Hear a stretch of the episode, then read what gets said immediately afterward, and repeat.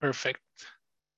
Hi, everyone. I will call to order the June um, 5th um, of 2023 meeting of the City of Kirkland Design Review Board, and we'll begin with roll call.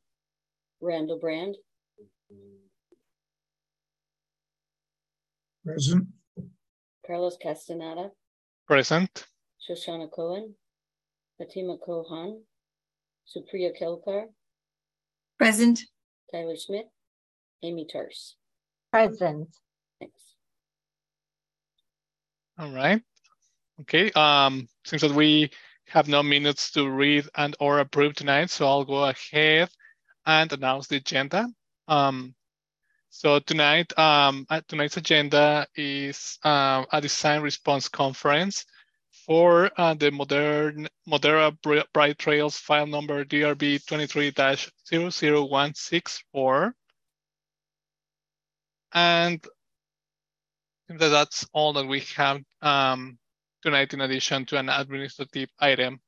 So now is the time for any members of the public uh, or audience who wish to speak on any items that are not related to tonight's agenda. Um, City, do we have any anybody in the list?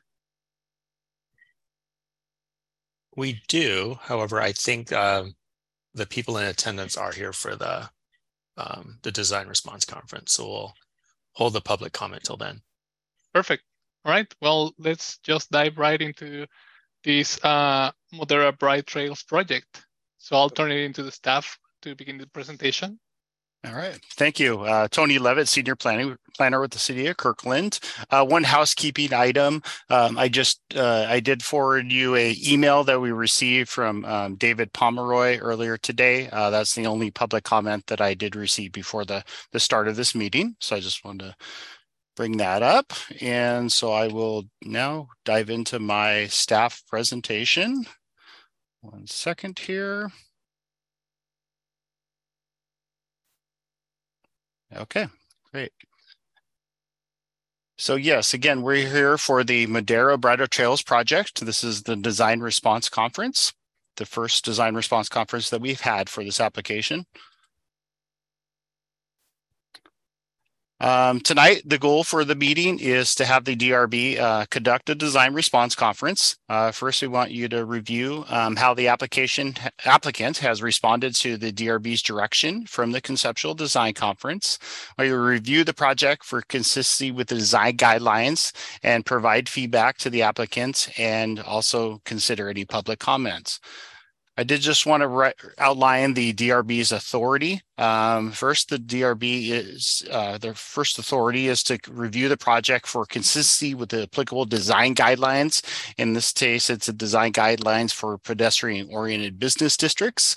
Um, and also the DRB would review, if applicable, any zoning regulations that require the DRB approval. Um, DRB does not review uh, the, the building permit that is done by staff, and we will look staff looks at that um, for permitted uses, heights, lot coverage, setbacks, rooftop appurtenances, parking, site access, affordable housing requirements.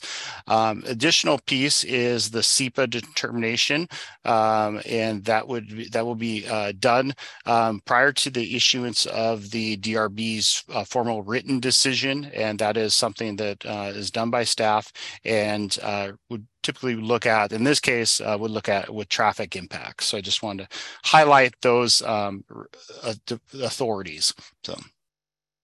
So as far as the uh, subject property is concerned, uh, you may recall um, the property is located at um, the corner of 130th and Avenue Northeast and Northeast 70th Place. Uh, the site currently contains the Tech City Bowl Center and a small commercial building. Um, around the subject property is um, to the south and east is the Bridle Trails Shopping Center. Um, to the west is a residential apartment development, and to the north is a single family, uh, single family homes and a commercial development. The applicant uh, is requesting approval of a five-story mixed-use project um, with approximately 368 residential units and approximately 7,000 square feet of retail space. Um, the applicant is proposing to uh, provide all parking for the project within structure parking that be located below the building. Um, access to the site is from 70th Place and uh, 130th Avenue Northeast. Um, as far as the uh, conceptual design conference was concerned, you may recall we did have two uh, conceptual design conferences in this case. Uh, first was held on June 20th and second was held on August 22nd of last year. Um, the DRB provided direction to the applicants in preparation for this design response conference.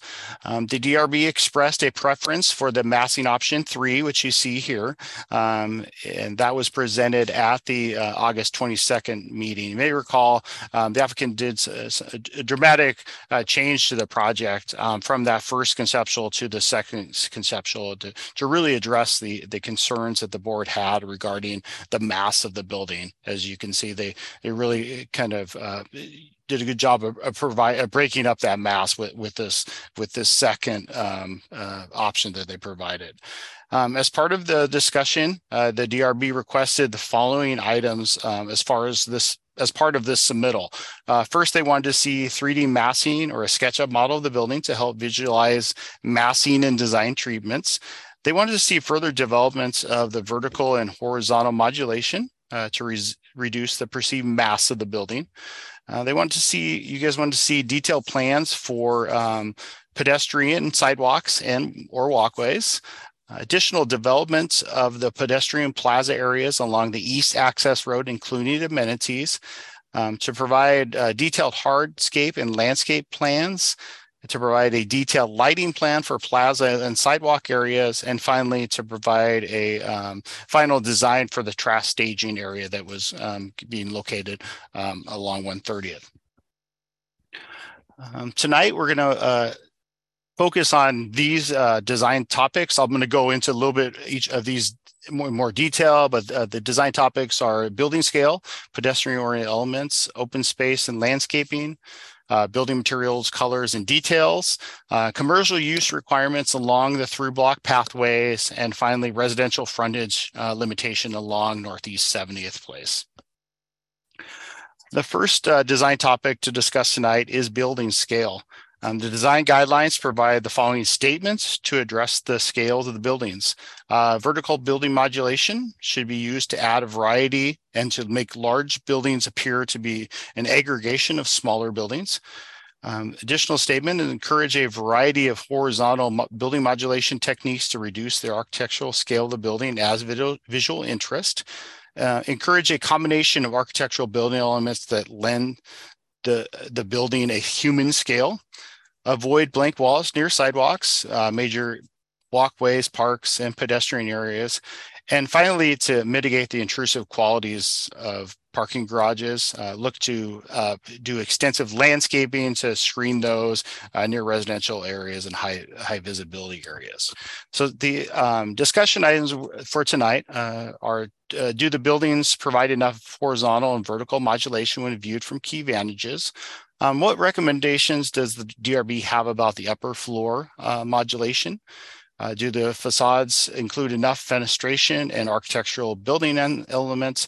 And finally, if there are any applicable uh, blank walls, the treatment of those blank walls. The second uh, topic we're going to look at is pedestrian oriented elements. Uh, the guidelines provide the following statements um, regarding that. Um, streets and pathways should enhance the pedestrian experience and find opportunities to provide passive seating areas, cafe seating, green space, etc. Uh, awnings or canopies should be required on facades facing pedestrian oriented sidewalks.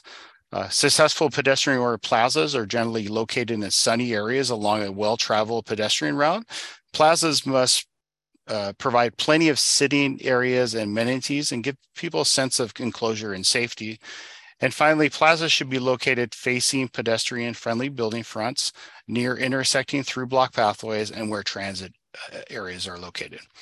Um, so tonight's discussion items are the proposed sidewalk plans adequate that the applicant is showing and do the proposed courtyards, uh, which were discussed as part of the conceptual design conference, uh, provide enough amenities for residents and visitors.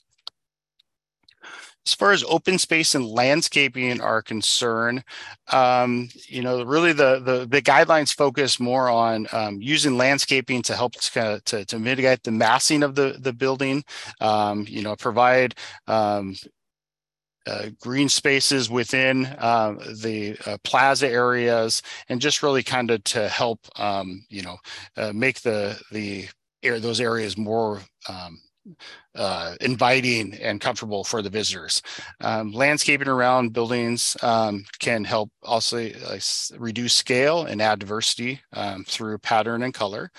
And finally, the other issue we want to look at is for um, the building entrances and making sure that they um, have extensive lighting and, and uh, provide um, lighting also along the pathways and within those plaza areas.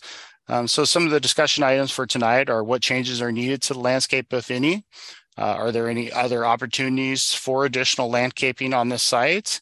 And uh, look at the applicant's proposed lighting plan and also um, look at the trash staging area that I mentioned previously.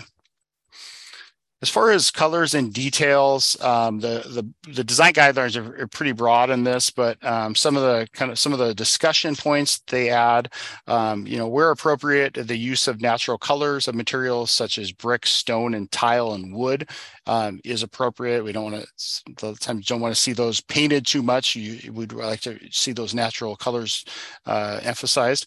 Um, utilize earth tones or subdued colors such as barn red and blue gray for building walls walls and large surfaces. Um, reserve bright colors for trims or accents. Um, also, you want to consider the the, the colors of neighboring buildings uh, and and make sure that the the proposed building colors fit in with what's around it. Um, and additionally, in the Bridle Trails Neighborhood Center, there is a guideline that says that special attention to the use of colors and materials should be used on the building's upper stories to reduce the appearance of taller buildings. Um, so tonight, we're going to want you to look at those and provide uh, comments on the applicant's um, color and material choices. So one of the items that um, that we're going to look for your input on is the um, uh, as far as zoning. So I'm going to focus uh, on the the kind of the main key zoning regulations now. Um, and one of the items we're going to want to have you provide comments on is the commercial use requirements. Um, so the code says the zoning uh, uh, regulations say that development shall contain commercial uses oriented to adjoining arterials and through block pathways. The location and frontages of these commercial uses shall be reviewed through the design review for consistency with applicable guidelines or regulations.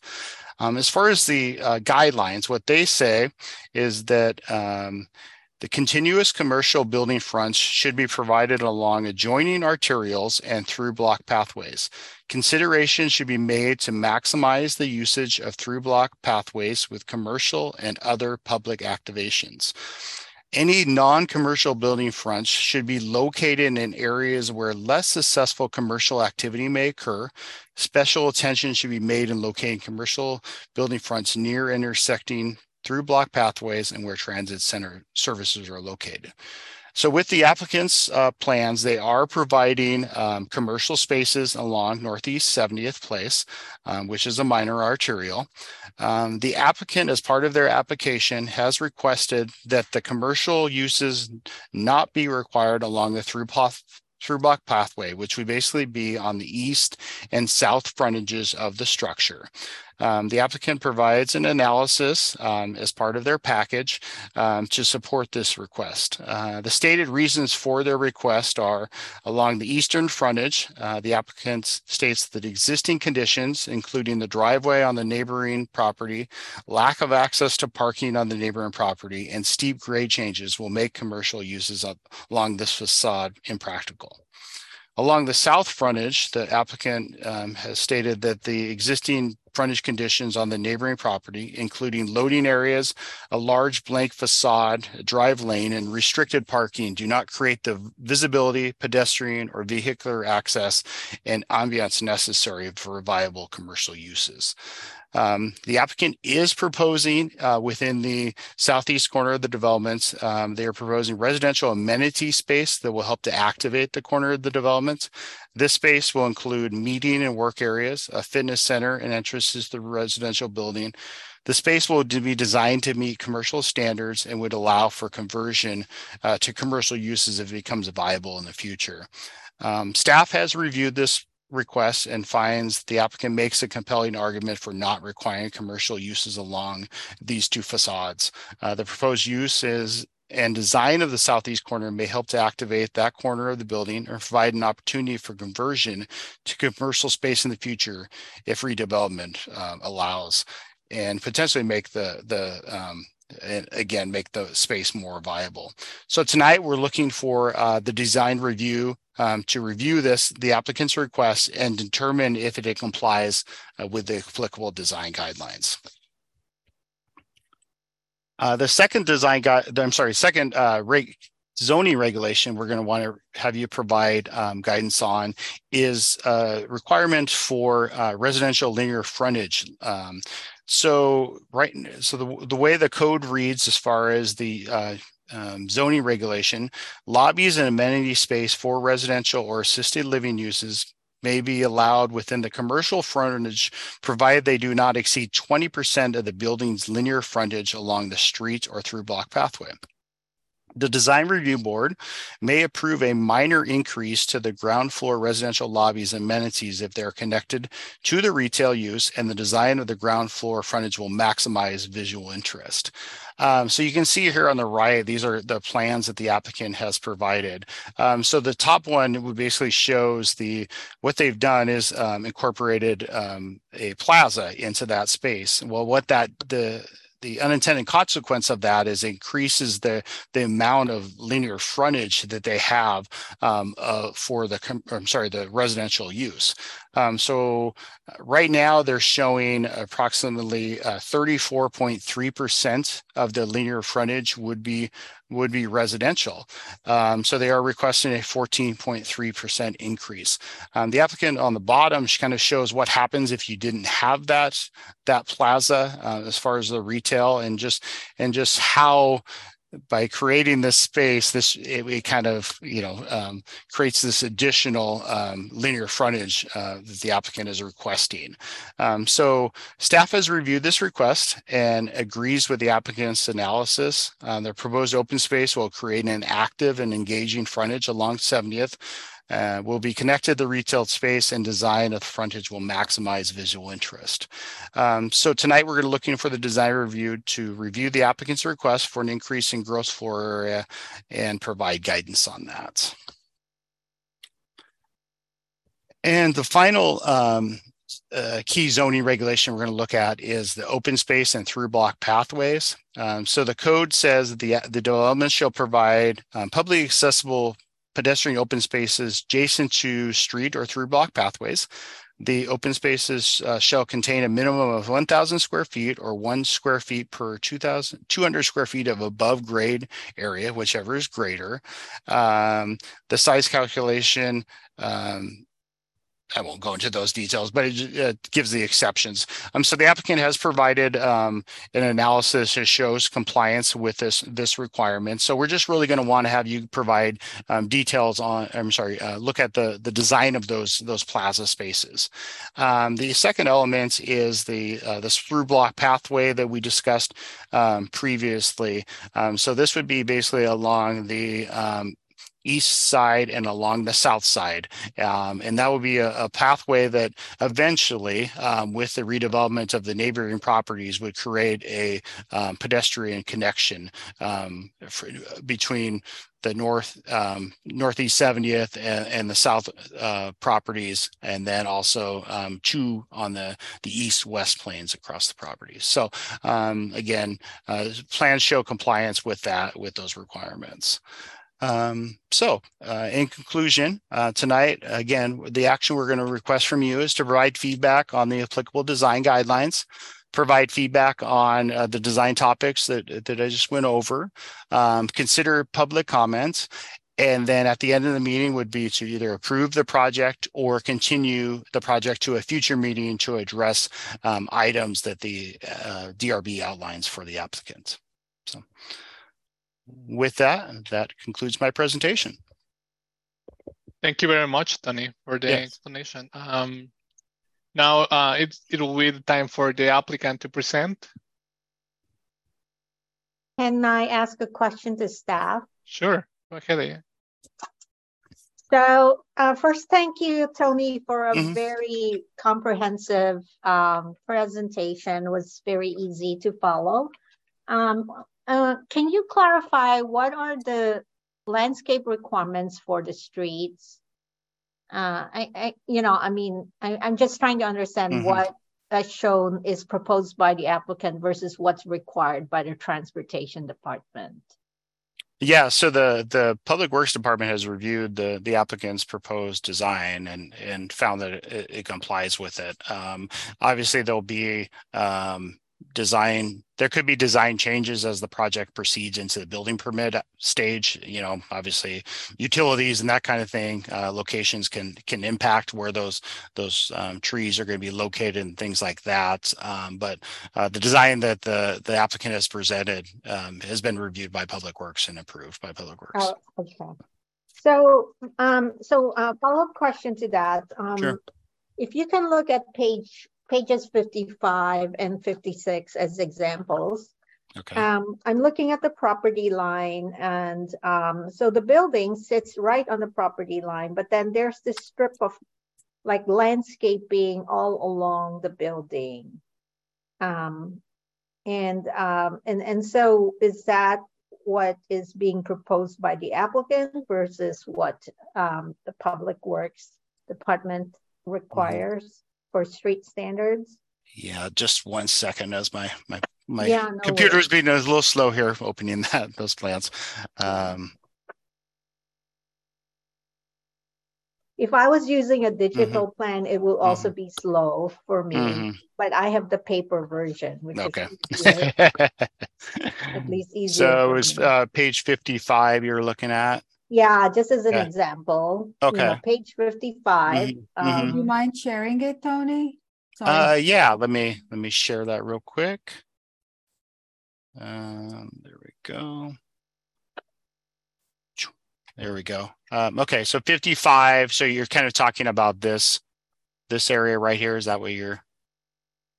Where's your cursor? Yes. Oh, yeah, yeah, right? kind of, Just- yeah. Just, uh, um, on, on the, uh, yeah, abutting the building. hmm Yeah, I mean, I, I guess I could probably ask for the applicant to provide more details, but I Oh, think okay. that's just, We'll I think that, how yeah, I think that's just kind of excess uh, right away that that hasn't been kind of ne- that's not needed uh, for the improvements. Uh, but they, they can talk a little bit more about that about that that Yeah. transition there, and then same same thing here, I guess.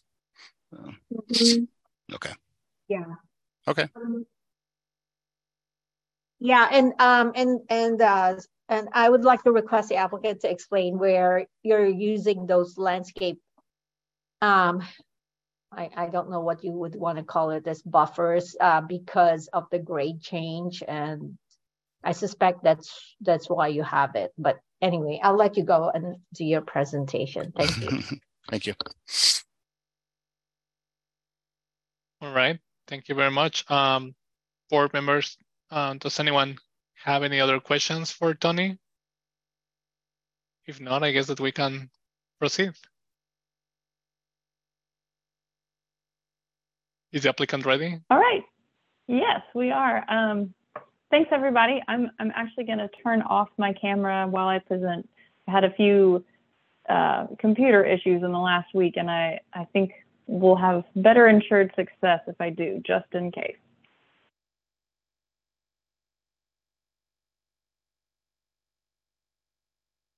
All right, here we are. Let me minimize some things and put us into presentation mode. All right. Thank you, everybody, for having us. Um, we're excited to talk about the progress for this building. And I'm Maggie Carson. I'm the lead designer for the project. I'm with Weber Thompson. Um, with me tonight is also Rachel Meyer, who is my colleague and director of our landscape department, and she'll be talking in more depth about the landscape. So I think I can probably skip through a lot of this. Tony did a great introduction. The project is located at the eastern edge of Kirkland in the BCX zone, and the site occupies the northwest corner of that BCX zone. Northeast 70th, which is an arterial, is to the north. To the west is 130th Avenue Northeast, which is currently a dead-end residential street, and across that is an apartment complex. To the south and the east is the private property of the Bridle Trail Shopping Center, and at that very northwest corner is an existing Pagliacci, which will remain.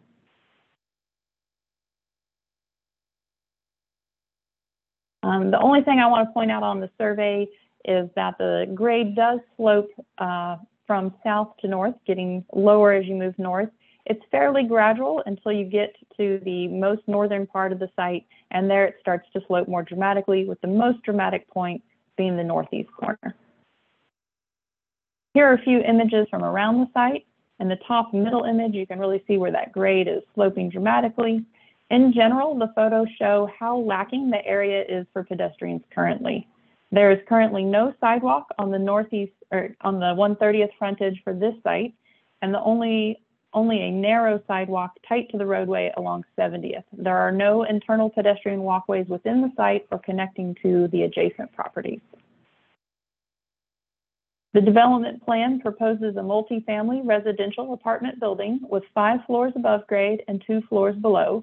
The development will contain approximately 368 apartment homes, commercial spaces fronting 70th, and below grade parking.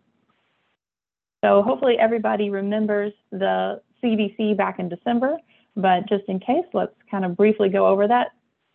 Tony did a great job as well.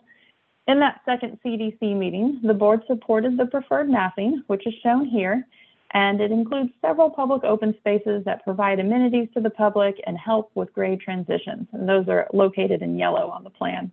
The preferred design also places through block connections along the southern and eastern edges of the site, in the lower right corner of this page, you can see um, that the project proposes a blend of residential apartment homes and more active uses like commercial and residential amenities fronting 70th and the through block connections.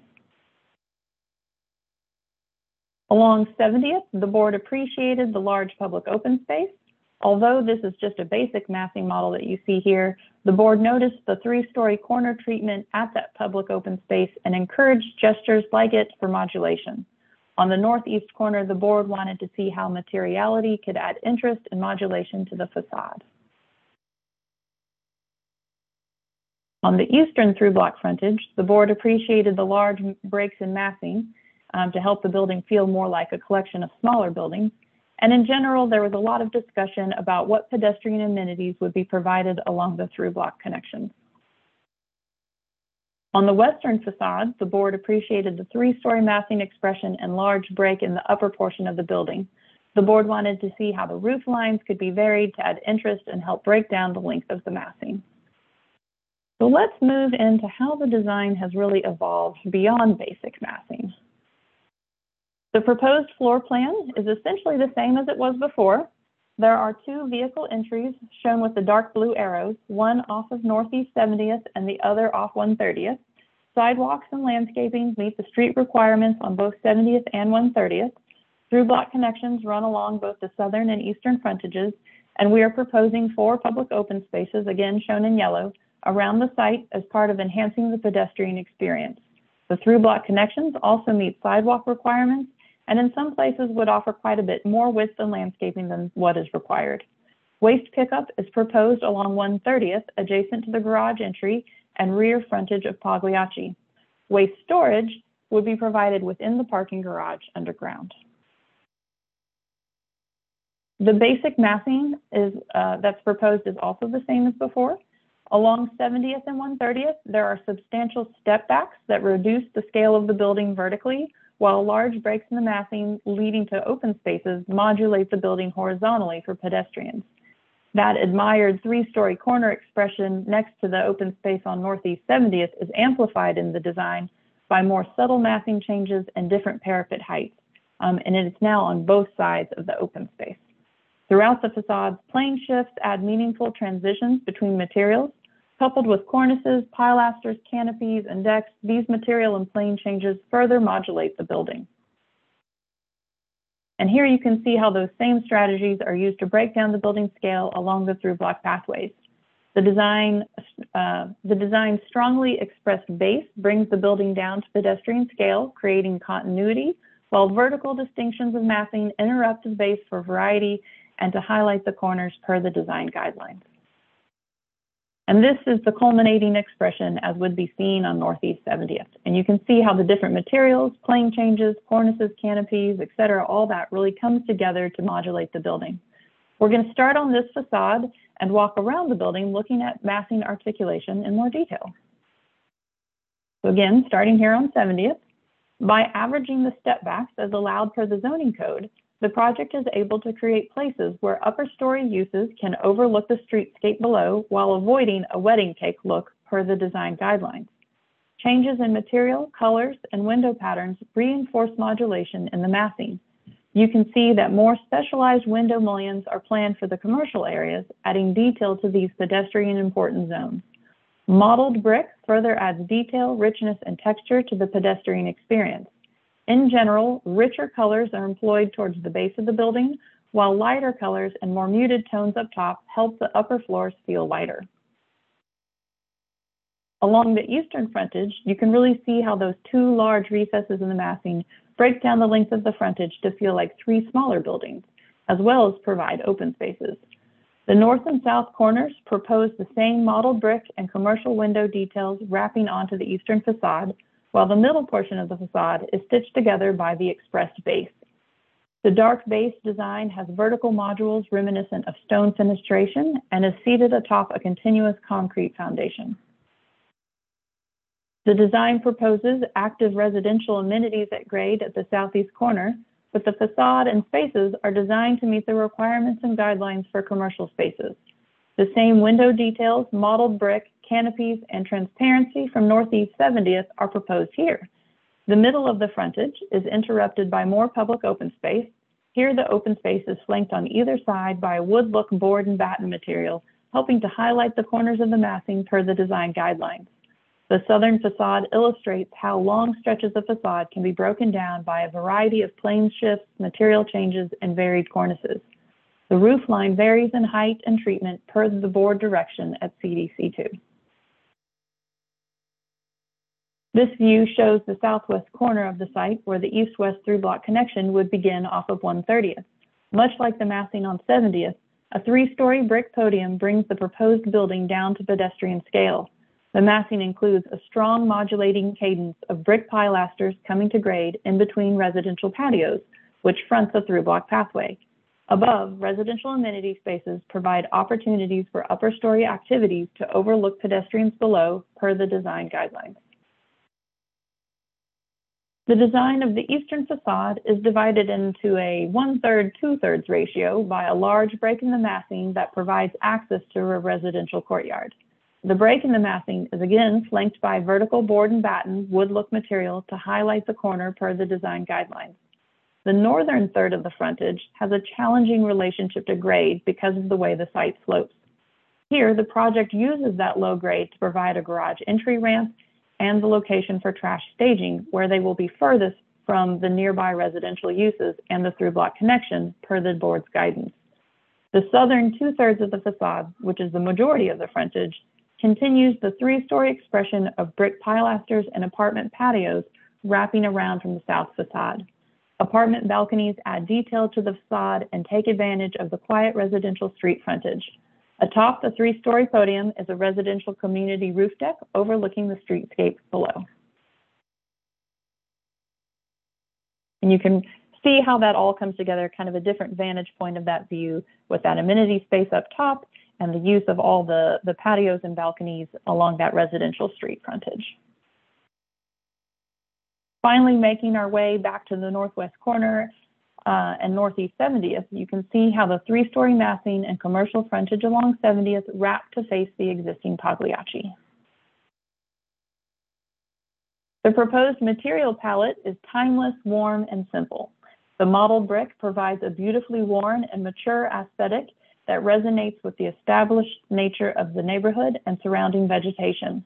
Wood look board and batten adds warmth to the material palette and also relates well to nearby single family vernacular. The neutral colors have sophistication and simplicity, avoiding colorful fads, while varying horizontal modules add detail and scale to the materials without adding fussiness to the facades.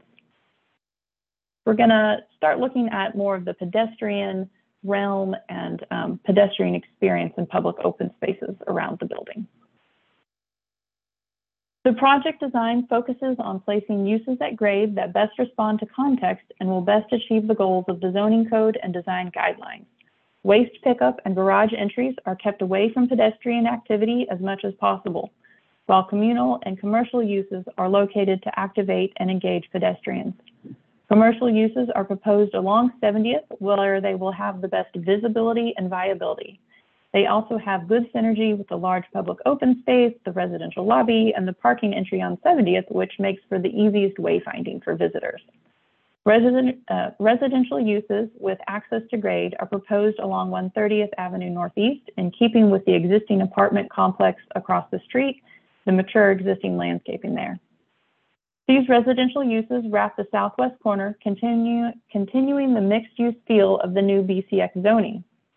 Another large public open space, followed by residential amenity spaces at the southeast corner, activates a nexus of the through block connections.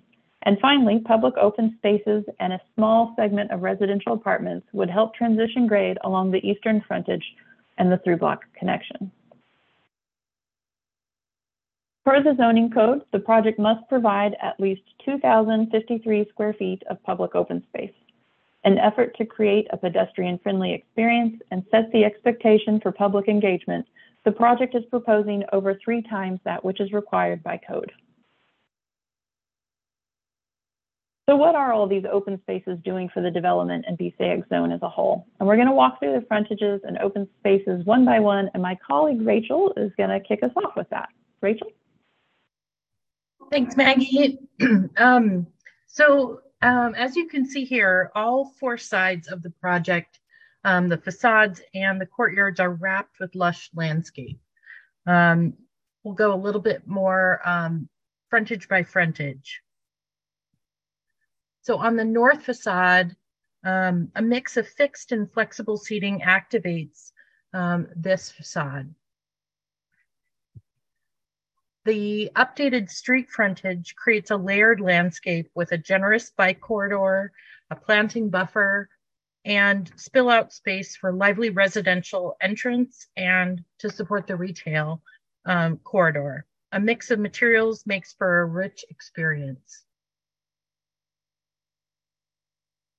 The pedestrian eye level view seen here illustrates the gracious sidewalk and street trees that meet code, as well as how the widened, the widened portions bring pedestrians along the commercial frontage towards the public open space per the design guidelines. The wide widening allows for retail activities to better engage the sidewalk and would provide places for amenities like bike racks, seat walls, and additional landscaping. Canopies overhead, commercial blade signs, and building mounted lighting create an enjoyable experience for pedestrians per the design guidelines. Historically inspired details, like the additional mullions at the top of the storefront and the way the storefront angles in at the entries, will add character to the street front.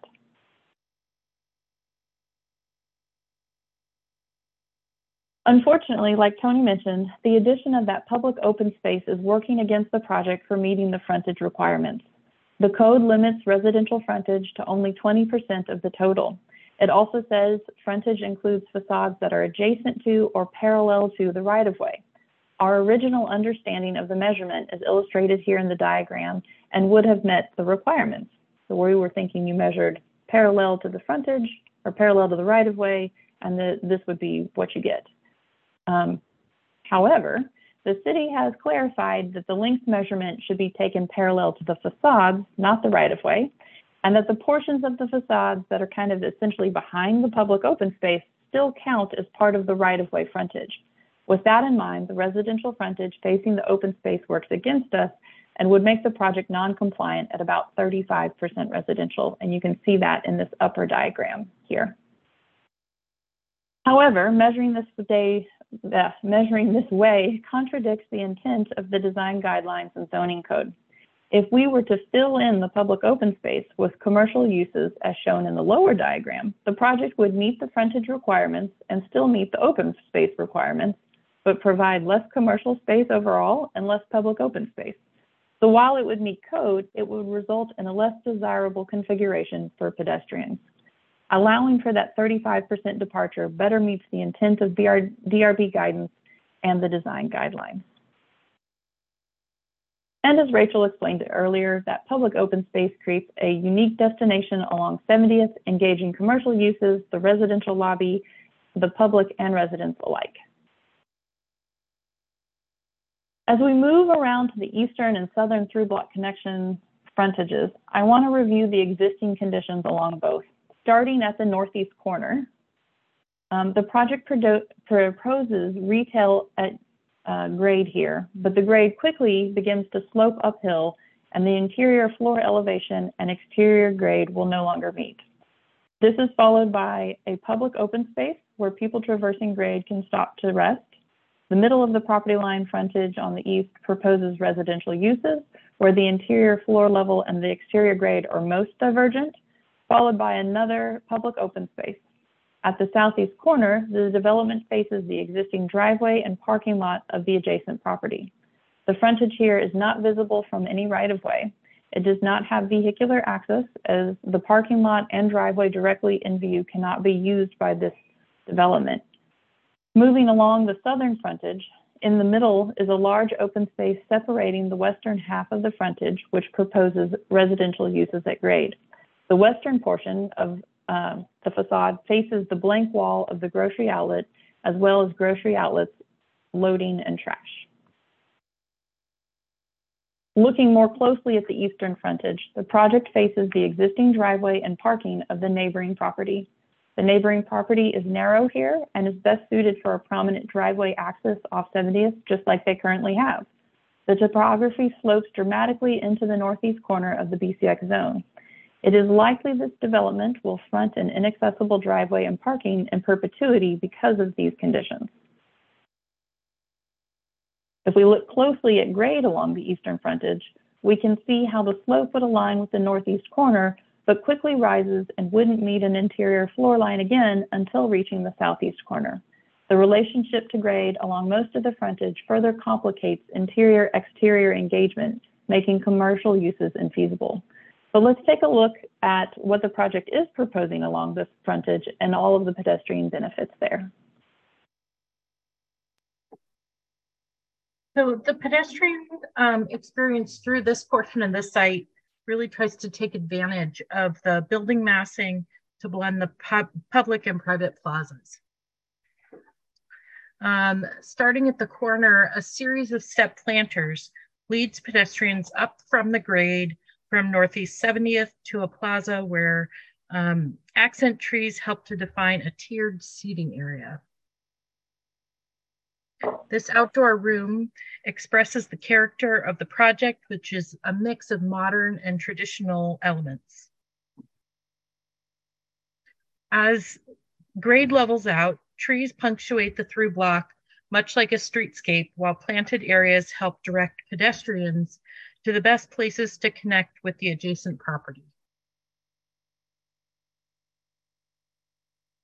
The proposed public open spaces with seating and landscaping will create attractive places for pedestrians along the north-south through block connection. The more northern open space, which is seen on the left here, would provide an ideal spot to rest while traversing the steepest portion of the grade. The more southern open space has a favorable relationship to residential amenity spaces the proposed amenity area is designed to look and feel like commercial space and meets the design requirements of that commercial space. It even includes an exterior space that flanks the public open space for additional activation and transparency.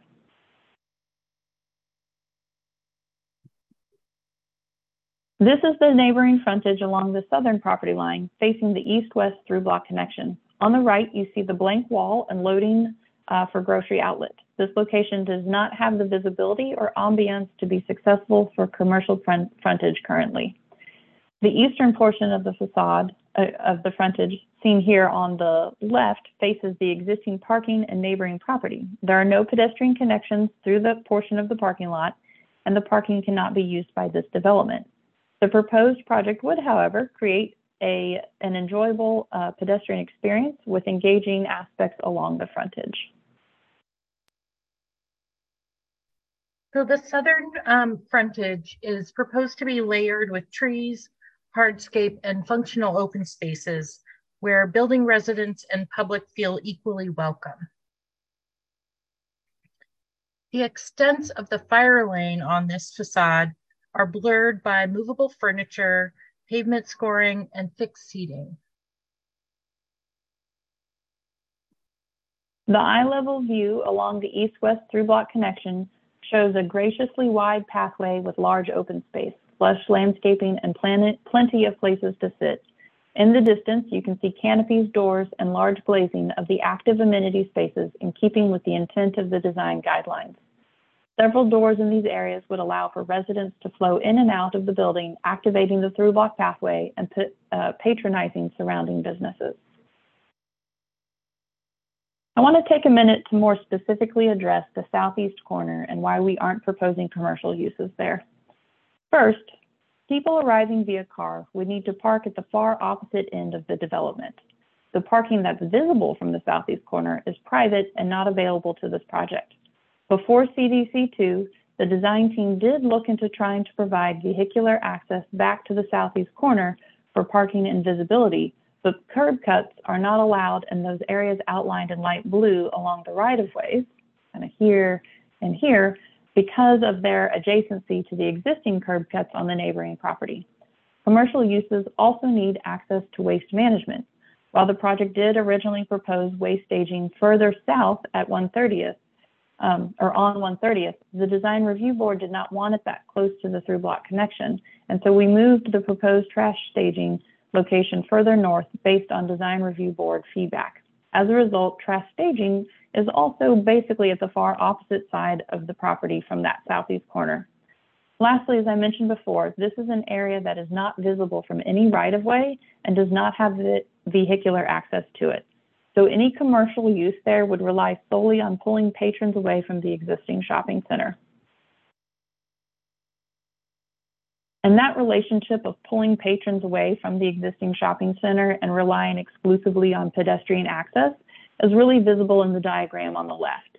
It would not create a viable or engaging condition for the BCX zone as a whole, and quite likely would end up with vacant storefronts. However, providing residential amenity at the southeast corner would result in the reverse for the BCX zone. The new development will likely house over 700 people, by creating a destination for residents at the southeast corner and providing plenty of ingress and egress, the proposed use encourages connection between residents and the shopping center.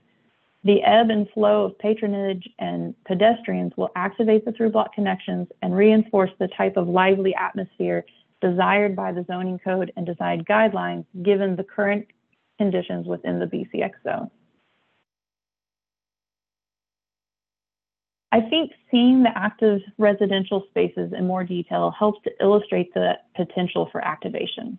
On the far left on the screen is a children's amenity with exterior play space and easy access between interior play space and through block pathway. I can easily imagine having kids and taking them there to play and then leaving, grabbing a cup of coffee in the site or playing in the large wide through block pathway there. In the center is the building's fitness center. Compare this to a commercial gym, which would be a qualifying commercial use. Both have exercise equipment fronting the glass. Both have large doors opening to the through block connection. Both have the opportunity to spill out into the wide through block for jogging, circuit training, or outdoor fitness. But one comes with a natural supply of patrons who can use the facility for free, while the other relies on attracting customers solely from a neighboring business's parking lot. And finally, at the far east is a co-working space. This type of amenity is increasingly popular as more and more people choose to work from home. This space would have uh, worktop counters facing the through block connection, doors, and plenty of soft seating. It'd be a great place to work or even just hang out. At the north end of the space is even proposed um, an exterior area uh, so that it can engage with the, the uh, public open space just to the north of it. The entire area is designed to commercial standards with large glazing, canopies, lighting, and tall floor-to-floor heights. And really, it's designed that way for future flexibility. While we know the current conditions aren't great for uh, successful commercial space on this property, who's to say that won't change in the future? If the context changes to better support commercial viability at this internal property corner, the current design of the space allows for easy conversion to commercial should the opportunity arise. With the proposed design, this would be the view at the southeast corner, and we think the look and feel of the space meets the intent of the commercial uses while providing more viable solution in the short term with flexibility to adapt to changing conditions in the future. So moving on from the through blocks, let's look at 130th. So this western frontage blends the ground floor units with a swath of landscape that steps down from an elevated courtyard above. This side has a more residential feeling with on-street parking, a secondary residential entrance, and connections to the regional trail system nearby. Apartment home patios at grade and balconies above reinforce the residential nature of this residential street. The type of personal adornment that comes with these spaces, like potted plants and patio sets, would add variety and character specifically seen in residential vernacular, while the abundant landscaping design reflects the character of the neighborhood as a whole. Light fixtures on the brick pilasters will add ambiance and increase safety for both pedestrians and residents alike. Now we'll dive into more of the details and character of the project. So a neutral um, material palette creates a timeless but refined connection with the outdoors. Textures such as board form impart subtle cues to nature, while paving patterns and seating create a comfortable human scale. The project takes cues from the lush forested landscape of the area. The amount of um, vegetated open space on this project is significant and allows the project to provide a wide range of tree species. Trees establish a rhythm along the frontages and provide a buffer between public and private spaces and provide um, seasonal interest. Much like the forest, plantings will be informal with drifts of various color and texture.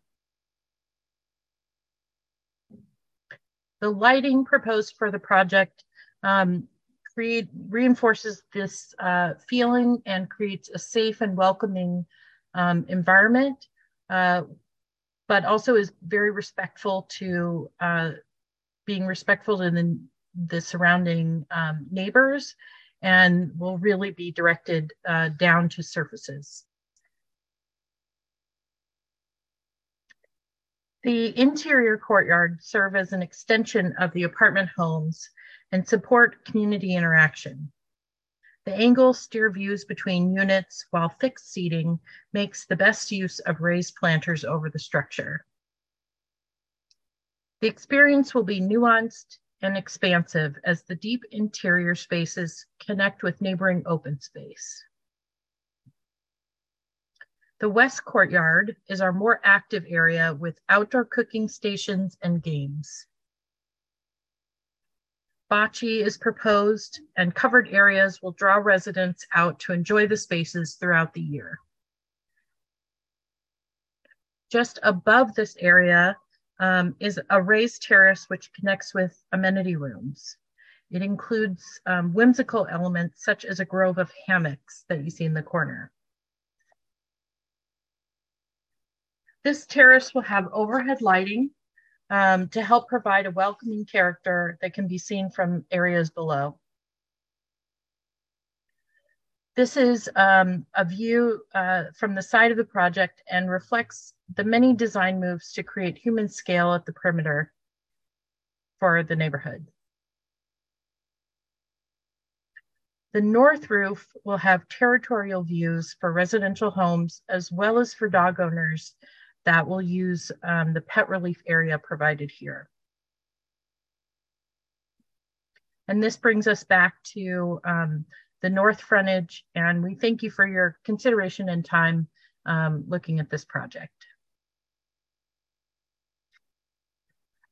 Yes, thank everyone. Thank you, everyone. And this concludes our presentation. I'm going to stop sharing and we'll move on to the the next steps of your agenda. Thank you very much, Maggie. Um, so now it's the time for the board uh, to make any questions to the applicant regarding this project. Board members uh, who like to start? Amy? Yes, I can start. Um, just you. bear with me because uh, I tried to follow along. It's a lot of information. Um, I'd like to start out with just understanding how much retail or commercial is required for this project and how much are you uh, not providing? Sure, that's a great question. Um, the way the code describes it, it doesn't describe it on a square footage basis. So there's no Yeah, what technical streets? amount of like What streets space. and through blocks are um the um requires commercial or retail? So again, it doesn't actually specify an amount of commercial or retail that's required. What it does is it uh, it limits the amount of residential. So the code doesn't say you have to have X amount of commercial. It actually says you can only have X amount of residential. And so on both 70th and on the through blocks, it limits that to 20%. So on 70th, as we talked about, we're looking for that um, uh, um, um, departure, that's the word I'm looking for, uh, to go from 20 to 35 because of the large open space and the way the geometry is sort of working against us there. On the other two, we're looking for quite a bit larger increase for all the reasons we've talked about.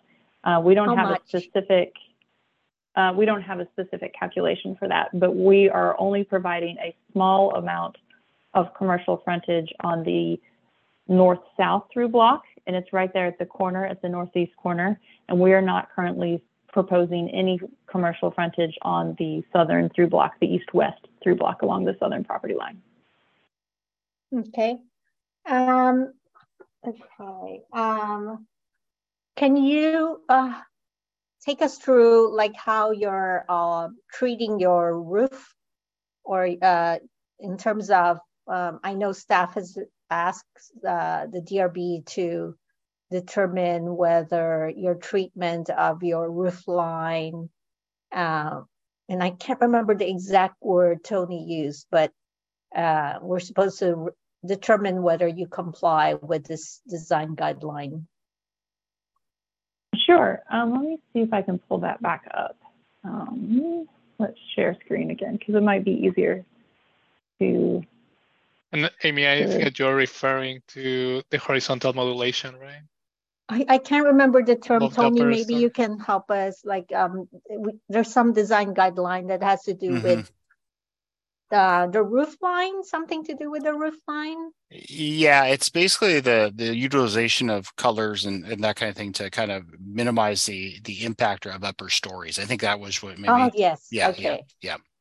Oh, I see.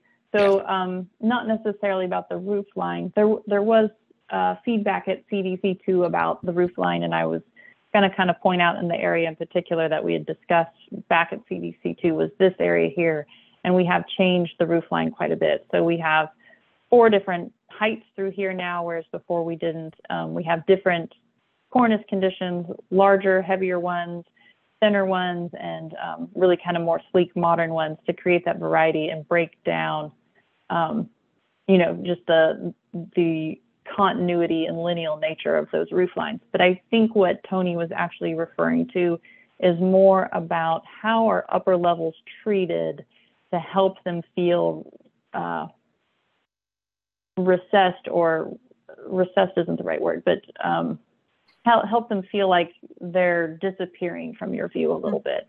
And Mhm. so around the building, what we've done is we either have this dark continuous base or we have the modeled brick base or both. Um, and all of that is to help pull the viewer's eye down to these lower floors of the building so that, you know, when you when you go by the building, what you're really taking in and seeing is the the portion that has the deep character, the um, the nice uh, textured materials, the bolder colors, things like that. And we've really kept these upper facades simpler so that your eye isn't pulled up to those areas. So you're not focusing on the height of any portion Of course, the large step backs help with that as well. Um, and we are using really neutral colors up top. So uh, the whitest colors or this kind of muted gray up top to help with that. I think the So this is the no- Northeast 70th, right? yes, yes. Can you take us around the building? Sure, sure. So that was 70th. This is the eastern facade. Um, and the grade slopes so dramatically at this far end down here, if you can see my cursor. So we've actually pulled down the whole look of the building down a floor at that farthest portion.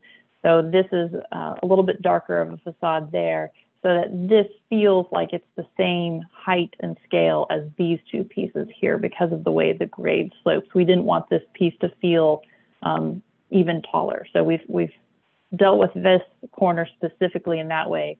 And then in these portions, again, you've got the large uh, dark base down here through the middle, and then the brick highlighted piece here at the corner to really help bring this down to pedestrian scale. In this case, this is actually only two stories tall instead of the full three that you see on 70th.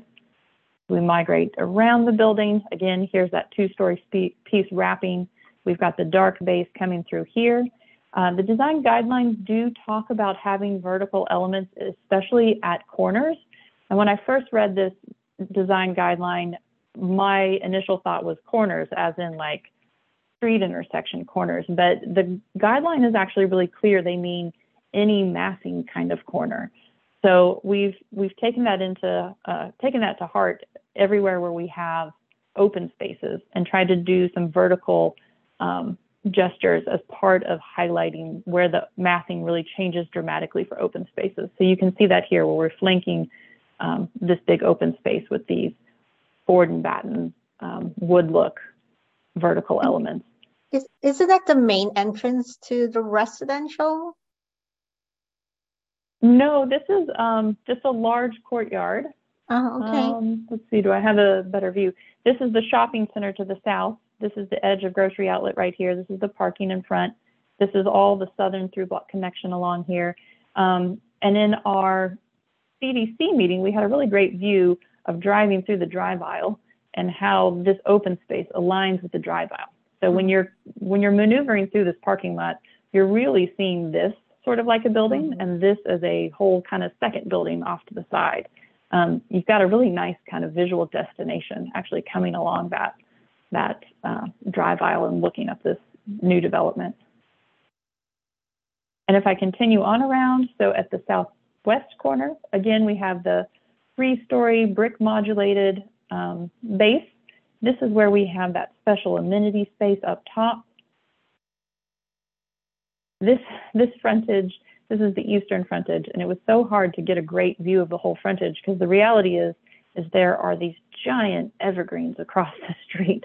So Mhm. really pulling the camera back far enough to see it all at once was almost impossible. Um, I mean, unless I just hide all the trees, but that's not very realistic since the trees are there. Uh, so we've we've broken it into kind of two views that really represent what a pedestrian actually sees. So if you're at the southeast corner, you're going to see this, where you see that three-story brick piece come, and then the little pop-up for the residential amenity. If you're down closer to the Pagliacci, the Pagliacci is just off view here at the northwest corner, um, and you're coming up the street of 130th, you're going to see the garage entry, which again is highlighted with some brick accent around it, helping pull the scale down for pedestrians right in this area. Um, and then the sidewalk continues. We have a, a large break here that goes back to another residential courtyard, and then you start to pick up the expression that you see here.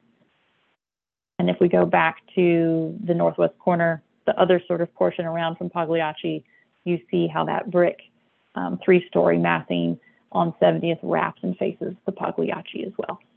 Does that help answer your question in terms of Yeah, breaking yeah. down massing? Yeah, thank you. Uh, it's Sure. a lot to follow. So, but this is great. Um, uh, and uh, can you tell us about your weather protection? Where are you look? Where are you putting them?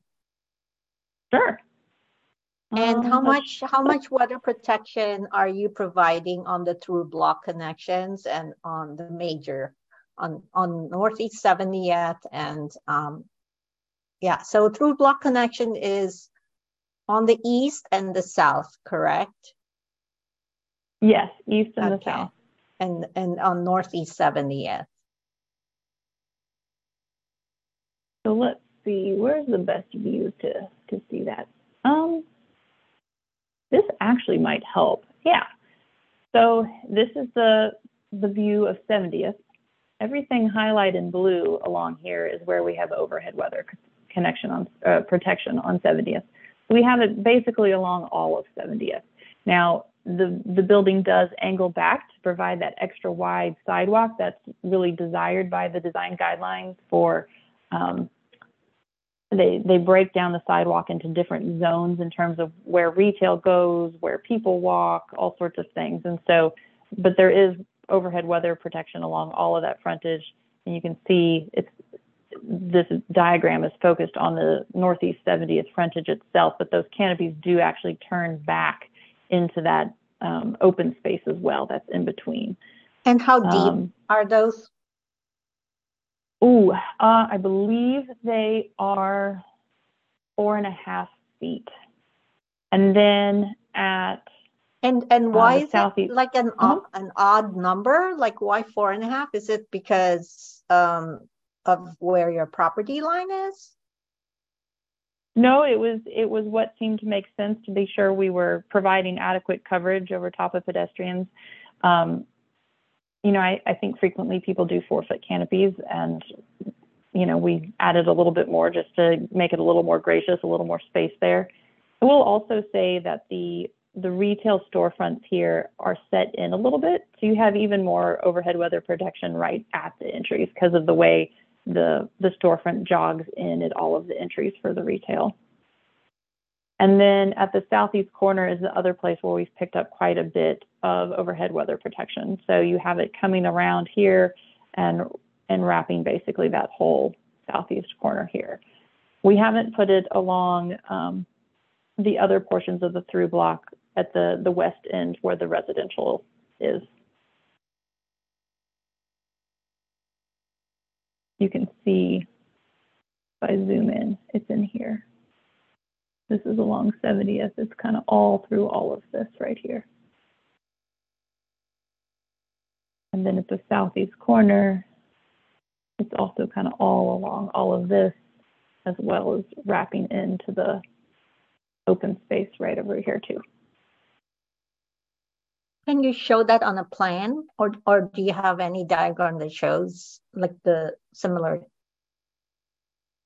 I like with with all those trees I can't There we tell go. where does the It's so hard, isn't it? yeah Um, you can see it here. Let's see if I can mark on the screen. That might actually help too. It's here. It's hard to see with the line work, but it's here, here, here, um, coming along. Actually, I believe this one goes all the way like that. You can see it here, here, here. So that's the 70th portion. And then if I move to the southeast corner, so what happens to the little hard. corner to the northeast uh, corner to the northeast corner, it's funny, we used to have one here. We've pulled it back because there's landscaping right there. This is where grade really starts to slope, even on this portion, a little bit right around the building. Um, and so we've got a little bit of a buffer of landscaping here, and we didn't put a canopy over the landscaping because it, it's counterproductive in terms of trying to keep plants well hydrated. Um, you know, you, you don't actually want the canopy over top of the, the planting there. And we're using that planting to help uh, transition the grade where the grade is steepest. And then at the southeast corner, it's here. It's hard to see here, but it's basically across all of this. And then here as well, and here. Um, I did want to add that this is something that um, the zoning code would would require. So we'll we'll do a code compliance check on this and just make sure that you know it's meeting every the the overhead weather protection for all the all the areas. So okay Um, I'd like to now go to the open spaces. So let's start with the level P1 Plaza on Northeast 70th. Um, Mhm. Are there ver- are there grade changes where you have steps, terraces, um, planters that um, you know, um, you know, I, I- you know, I, I when I was looking at that, it seems like you have two types of seating. One is for maybe like a restaurant, and then and then the the the more informal seating is for just people hanging around. Is that kind of the idea there? Um, at this point, we don't know who this retailer or will be at the corner, but we are thinking of this space as having more gathering type seating. So maybe if this is a restaurant, they start to use some of that, or maybe um, it's just open to the public, you know, all the time and not specific to this commercial use.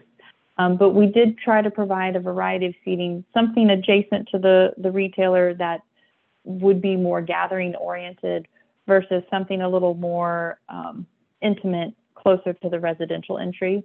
Your question about grade change is a good one. Um, so we do have grade change, and it's based on what's happening on 70th. 70th is at its lowest, kind of right here, and it's sloping up as we move north. And so as a result of that, you can see there's two stairs here, right here, but then we're equal with grade here. So no ramping, no um, stairs in this area. We have two steps here, um, but we're equal with grade here.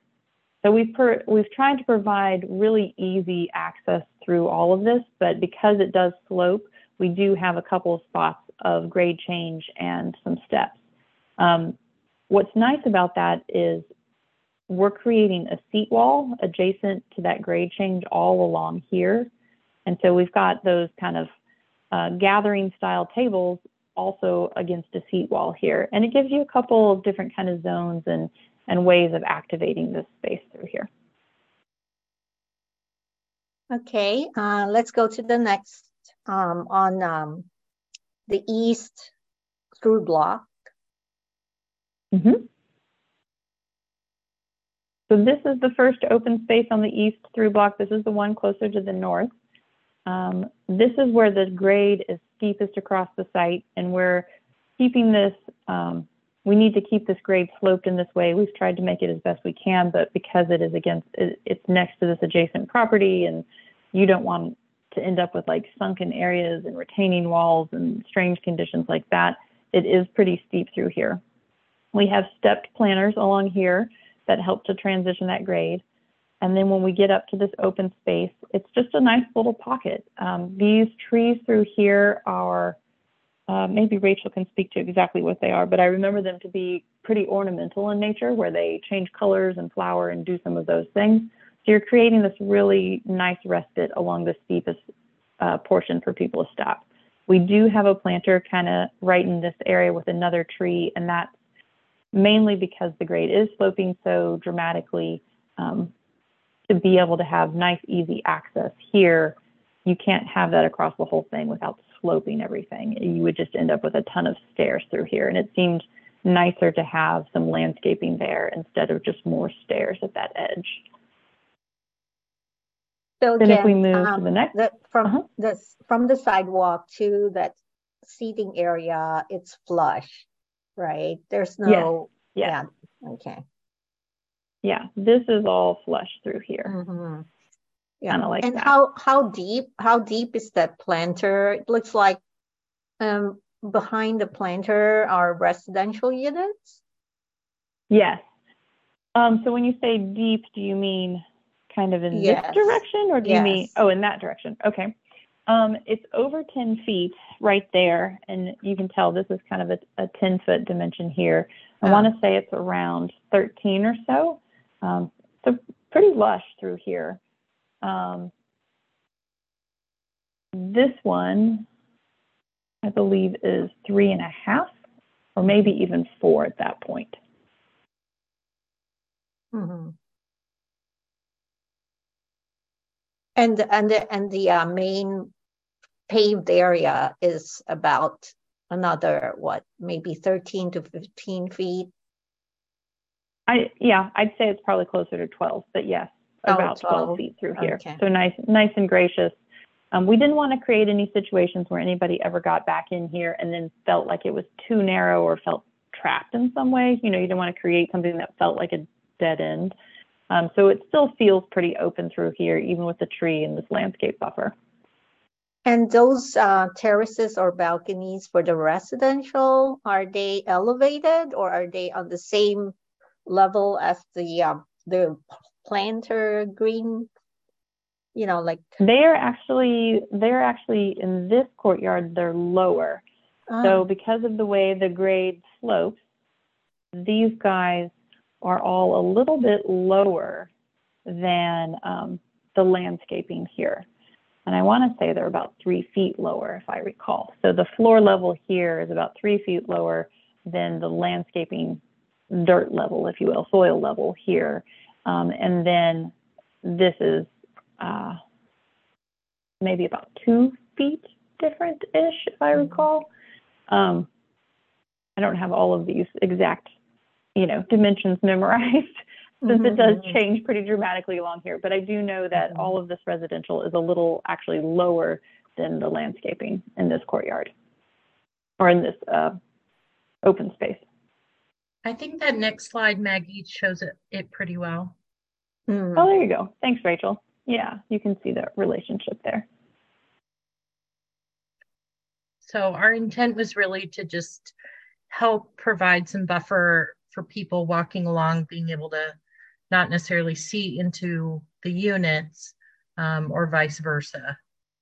And the units, are they, looks like they have some sort of a railing or fence?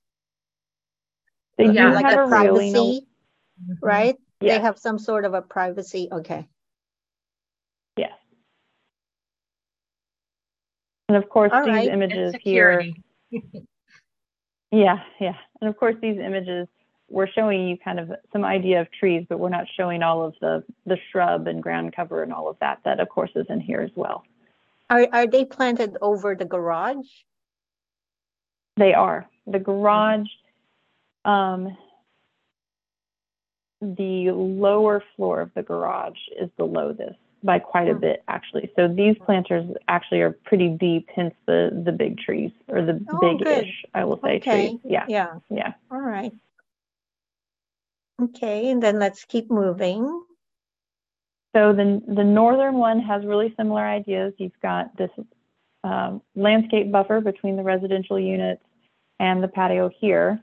Um, this one is actually a little bit of the reverse, where these patios are a little higher than this area here, and it's because we've moved up the grade. So we're up actually a whole floor level. These units are a floor higher than the um, courtyard to the north. Uh, this is that um, work from home, remote work kind of amenity space in the project. And it has a patio that opens up here and looks at this public open space as well. There's a counter here. The railing here intentionally is um, a little more limited. It's like a frosted glass so that you feel a lot of permeability between this space and that space without any sort of um, issues with security between the residential portion of the building and public public spaces. Um, so there's kind of enough deterrent there not to have have issues with people breaking into the building, but um, a lot of transparency and a lot of sort of cross pollinating in terms of activation, in terms of activity here and activity here. Um, we feel like this one, the grade is not quite as steep, but um, and and this is closer to all the bustle of what's going on around here. And so we picture there'll be more activity going on here just because it is a little closer to the action in general at the Mhm. southeast corner. So, so uh, is there going to be a blank Oh, wall good. there since um, the uh, residential units are one floor above the plaza?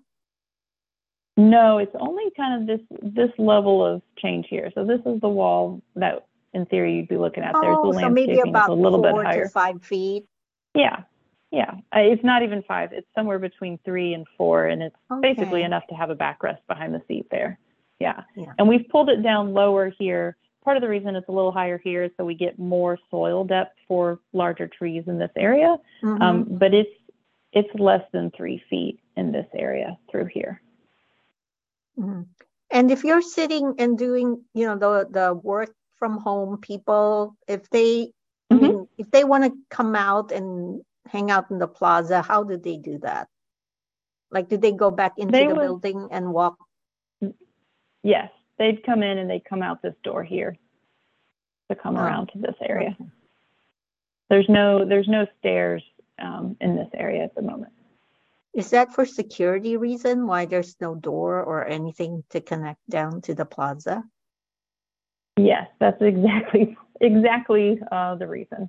Um, trying to, you know, when you have a residential building, wanting to be sure that the people coming and going um, are part of the building and, and not necessarily tag-alongs. And so, having um, specific places where you want those interactions to occur um, is, is usually the safest route to go. Also, this courtyard here is pretty close to these residential patios here that are people's private kind of homes.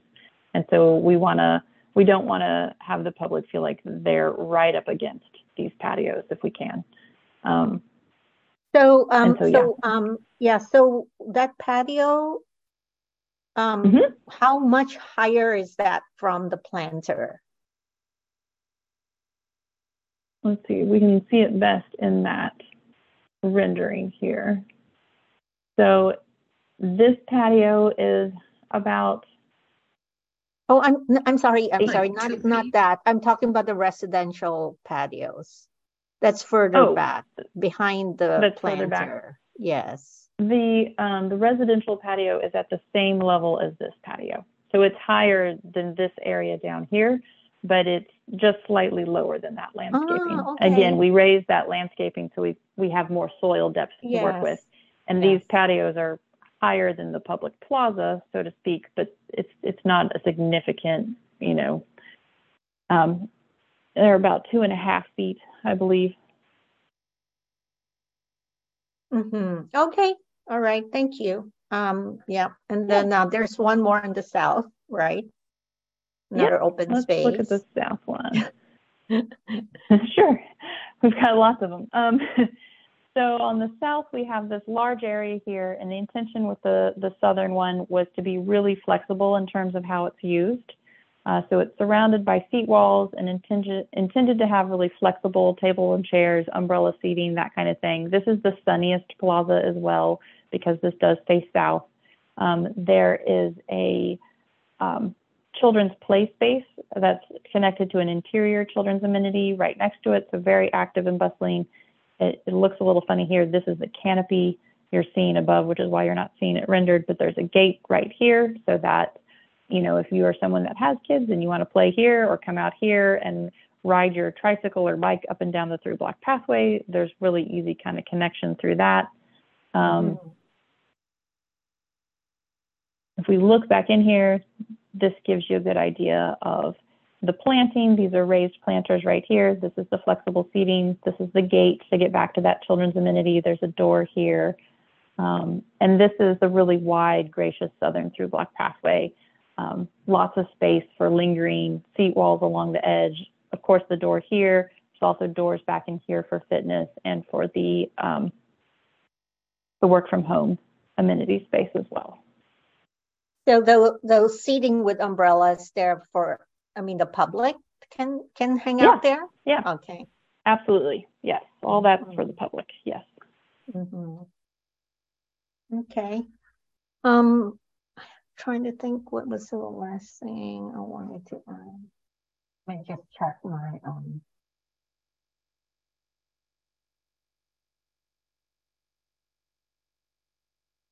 So are you providing any special paving materials? Um, in terms of special paving, we do have some specialized paving patterns in this wider portion of the through block to kind of break up the width. Um, Rachel, do you want to talk any more about paving patterns or how paving is being addressed throughout?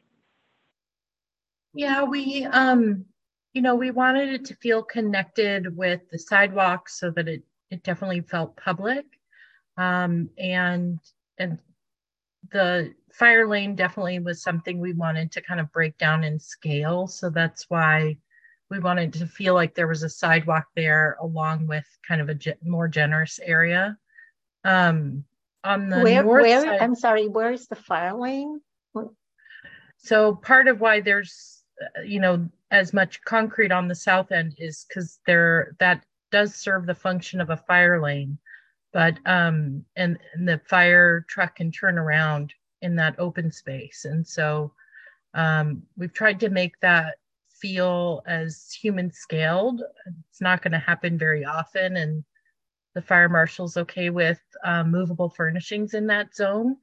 Um, and so, uh, so the sidewalk, kind of the scored pattern on that southern edge, um, just kind of helps transition from that open space to the connections that are more pedestrian oriented, um, connecting to the other retail property.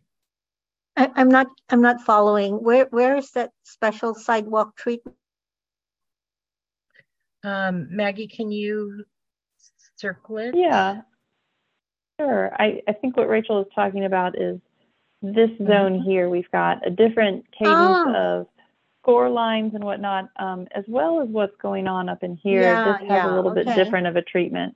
Yeah, just to help kind then- of break then- up all this large concrete And then what's otherwise. that white? That's the fire lane, basically.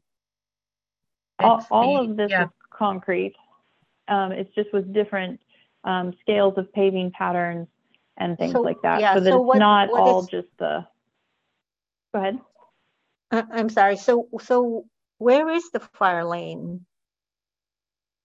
So It's- the fire lane, there's a, a diagram um, in the booklet. I, I don't know if you had a, a chance to kind of review it all, but um, Yeah, so that's, fire lane, yeah, we- we're- that's, yeah. that's what I was Yeah. thinking. That's what I was wondering. Yeah. Yeah. mhm. So, so why not just make all of that the same special paving? We we certainly could. It was such a wide area that um, the variety seemed more interesting than having it all the same.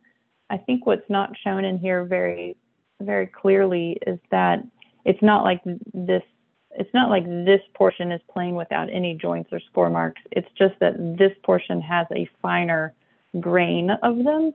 Um, I think it actually shows in the rendering. Let me see if we can see it. Nope, we can't. Um, does it show? So, and that's also a through block connection, right? Correct. Yes. Right. So, so, so the fire lane is, um, is doubling as a very wide sidewalk? Right. Yes. Or is there Yeah. a separate sidewalk? No, the fire lane is doubling as the very wide sidewalk. So in Okay. this case, we we talked with the fire marshal or assistant fire marshal, I should say, um, about this condition, and he says it's actually pretty common around Kirkland. Most of the time, you don't know it because the reality is the only time a fire truck drives along this is if there are flames leaping out of the side of the building. Um, you know, so if somebody called, if the if the fire alarm went off in general somewhere in the building, they're not going to drive down this. They're going to go to the front entry of the building and find out what's going on. Um, if somebody calls emergency services because somebody's having a heart attack, they're not going to drive down this. They're going to go to the front of the building. So really, the only time a fire truck comes down this is if there are flames leaping out of the side of the building. Um, Mhm, and because of that, he was kind of like, we we do this frequently in Kirkland, and a lot of times people don't even know it.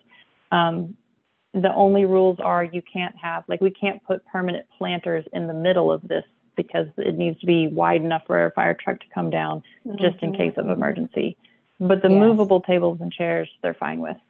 Um, and the seat walls along the edge and the landscaping along the edge, they're they're fine with all of that as well. Mhm. Okay. Um, blank walls, where are your blank walls? We actually don't technically have any blank wall segments. Um, I think Tony had that in his report, but we we're we're compliant everywhere with blank walls. So, um, there, I saw a wall next to the Pagliacci. Isn't that a blank wall or are you, uh, you have some sort of a treatment for that? Next to the Pagliacci, I believe um, it is not, let's see if we can find that. Good plan for that. You're talking about back in here? Um, on where you're, um, you're showing it in one of your, um, perspective drawings. And I think it's that western wall of your retail. Oh, western wall of the retail facing Pagliacci. I know what you're Mhm. talking about. Let me go to there. Not that one, this one. Um, Yeah. so the way grade changes through here, I don't believe um, this actually is subject to blank wall requirements because it's uh, on an, it's not part of a public facade. There's, there's The no, code Tony can actually clarify. says, yeah, the code actually says visible from the street, something like that. Ah, It's not like, Um, it- well, we do- It's not abutting the sidewalk. Gotcha. Okay, well, um, perhaps we do need to consider this a blank wall and address it in some way that wasn't on our radar in terms of um, being non-compliant. Um, I know when Tony did his cursory review, he didn't mention it either. Um, but we can talk with him more about it. We're happy to to do some sort of treatment in here to um, mitigate the look of a blank wall. We at one point did look at some higher level windows for retail because there's a retail space behind here. Um, but with the way the grade transitioned and the parking lot for Pagliacci, it it seemed um, it didn't seem very beneficial to the interior retailer. So we ended up taking them out. We do of course have the brick, nice material wrapping and coming all the way around, but we can certainly look at a way to to treat that. Um, And we Since it- have, I see what you're we have saying, since space it for in planting in front of it. We, Yeah, we can, we do. we can put larger plants in front of that wall as well.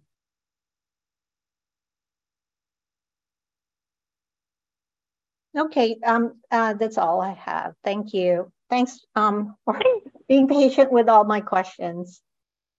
sure. Thank you for asking. Thank you very much, Amy. Um, so Brian, would you like to be next? Sure. So could you walk us through your lighting plans? I know you showed some lighting fixtures and luminaires. Can you walk us through where each of them are located?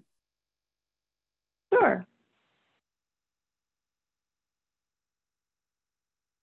Let's go to the lighting. And Rachel, feel free to chime in if you want to answer this one. And if not, I can talk about lighting. Well, let me find it.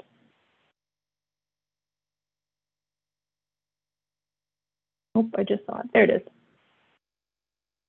Um, in terms of lighting, we have, the, these are the main variety of, of lights that are um, represented on the exterior of the building, exterior of the project. Uh, we have pole lights along street or along public frontages, I'll say.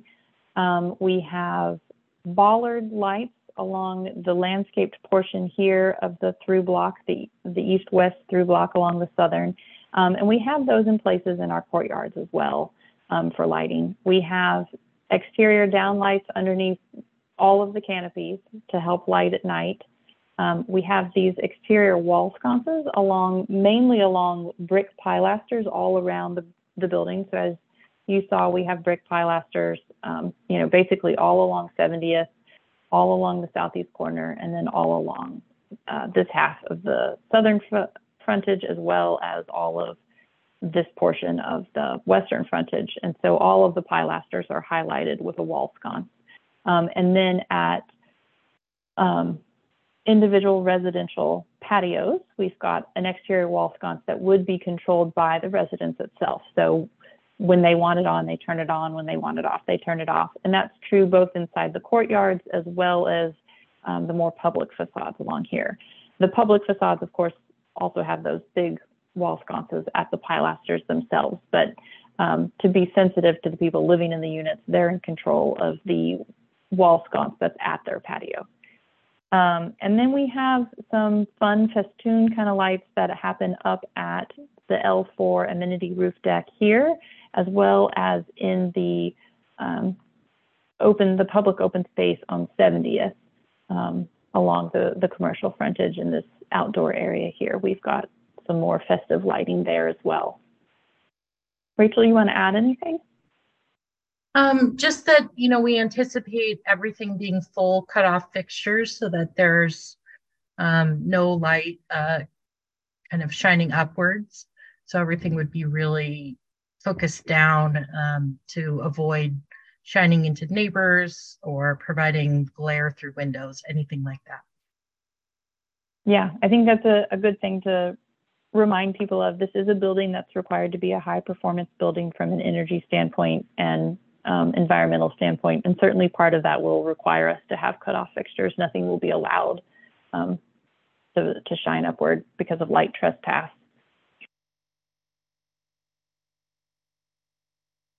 Any other questions? Um, one of the things you talked about was change in materials at corners and uh, to emphasize those corners, but I didn't see that along 70th where you have the main entry. Mm-hmm. Mm-hmm. So Was there a reason 70th why you didn't do it at that location? Uh, mainly because there's really large step backs required per the zoning code there. And so we can't very easily make much of the facade on 70th coplanar. Most of the facade on 70th needs to have a large step back in it to meet to meet code. Um, looking for that frontage so I can show it. Where is it? There, there we go. Um, so instead of that, what we've done instead, and this was a move that we had started to hint at at the CDC meeting, and at the time the board really liked it, and so we picked up on it and emphasized it. We we built upon that. Um, so as I mentioned, there's a big step back along here and all along here, and so um, you know we couldn't very easily make a coplanar thing that went from grade all the way up to roof line in these areas. So instead, what we done what we've done is we have these areas here and it wraps around the corner into the open space. And then also here, that pop up uh, a little more subtly, but they have a, a larger cornice here and a taller parapet height there. And even the way the brick comes through is a little differently. So we've got brick along these areas, but not in here. And that's, that's the move we're making in these areas to help um, highlight the corners of the massing instead of the full building height gesture. Okay. Could you go to the um, main plan view, the floor plan, which shows this courtyard in a plan view and the retail space? Yeah. Here we go. Yeah, this one's good enough. Um, so one of the questions for the board was to look at um, the frontage, right? Um, and my question was was there any thought given to having maybe the where you're right now showing that south planter um at the end of the courtyard south end of the courtyard behind Mm-hmm. that to be retail so that the retail would be more L shaped so you actually we act- go ahead Yeah, yeah, we did actually look into that at one point. Um, it comes down to what is the optimal size of a retail space and what does the retailer need. Um, so with that, I'm uh, let me go to one of these because I think these do a better job of of talking about it. Um, so retailers, especially retailers in this portion of Kirkland, are going to want really high visibility. So if we make this space back here retail, it's not going to be its own space. It needs to be connected to something um, that has better visibility. So really connected out to some frontage out here to really be successful. And what that would mean is the L-shaped retailer would end up being something like this. And when we've discussed um, with retail consultants and retail brokers in the area, this is starting to get I shouldn't say starting. This is over the size limit of what most retailers are looking for for this zone. So while we could make it, it actually makes a space that's less desirable because a retailer is going to have to pay and rent more space than what they actually want to use. Um, if we try to divide it up differently, you know, if you do something like this, so that you end up with a smaller space, the problem is, of course, that this retailer is so bar, far back from the Northeast 70th view um, that it's a hard space to lease. It's not a desirable space for the retailers because they don't have that strong street presence and strong signage out near the actual right of way. And the reason I was saying that is because not knowing what this retail number two is going to be, this mm-hmm. Uh, lower courtyard could end up being a dead space, you know? If it is not a restaurant which has an overflow space, there's no reason for anybody to go in there. And it could end up being a dead space, which really defeats the purpose of being an active space. And so to allow people or create a reason for someone to come back behind in that um, back courtyard um, would be something to consider. You know, this was something we talked a lot about at the um, first CDC meeting. So our initial design for this project didn't have a large open space on 70th. Um, and it was something that the board really pushed for at the, at the time, that they wanted something um, large and on 70th um, and something that really could divide the frontage in a strong, meaningful way, that they didn't want it to feel like a continuous um, oh, building yeah, across 70th. Yeah. No, yeah. I get that. And I don't so, think that's what I'm saying. I'm just saying that you're creating a space, but to really activate it, you need to create an activity for the reason for people to go there. Um, and right and, now, and I, I see that could end up being a dead space if you know because at the courtyard that's a higher level the lobby lounge i can see people coming in and out. The residences who use it right? So people there could be using it but this lower area unless there's a reason for it it could end up being a dead space. And then how do you how do you activate that area? So that was one thought there well i, I do think the inclusion of those gathering style tables um, make it more of an amenity to the public beyond just how it might be connected to a retailer of course having that space there if there is a retailer even if it's um, even if it's not a restaurant or a coffee shop or anything like that having the ability to potentially spill out some of their retail activity in nice weather um, could certainly be part of activating it. I, I, I do think that if we were to put retail back here, having dead retail at the long end of something isn't necessarily going to help activate the space either. Um, so I don't know that that's necessarily a solution either. Uh, I I do think it'll be well used. Um, and that is why we have the landscaping. Landscaping is a part of the public open space. When we look at the definition of public open space and, and what's included in that, landscaping is part of it. It's not just the hardscape. And that is, of course, why we've put the lush landscaping back here um, to help provide a nice backdrop for the activities here. Um, if you're familiar with, oh, what is the name of that park in New York? There's um, a pocket park in New York that has a great landscape Park. kind of. There you go. Paley Park. Paley, Park. You know exactly what I'm talking yes. about.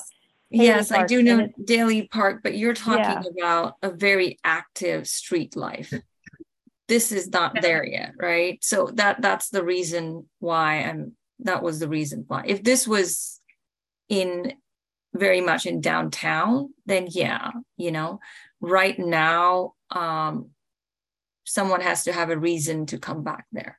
So, yeah, I think um, the also having the the amount of glazing from the lobby and the lounge that looks out on that space, I think made us feel like there would be regular eyes on the space. Um, and, and so there is there's a lot of visual transparency between those spaces inside and out. Yeah, no, I agree with the lobby lounge. You know, I don't know if that's like a fireplace or something that goes in there, but I could see people being in that lounge. Um, I just feel that that lower courtyard, you know, uh, I don't know how how deep is that? Is it like 25 feet or 30 feet or so? Um, Yeah. yeah. Uh, we do have a, a door to the retailer here as well. So there is intention to be able to have some activity going back and forth in that way. I hear what you're saying. Um, I think, you know, I, I think it was the direction and the response to the design guidance we received previously from the design guideline or from the design review board. Um, and the last uh, comment really, so Carlos, the other, uh, are we, can I provide more comments on the colors or are we gonna go through all the members? This is the QA um, portion, so Okay. it's only questions to the applicant. Okay.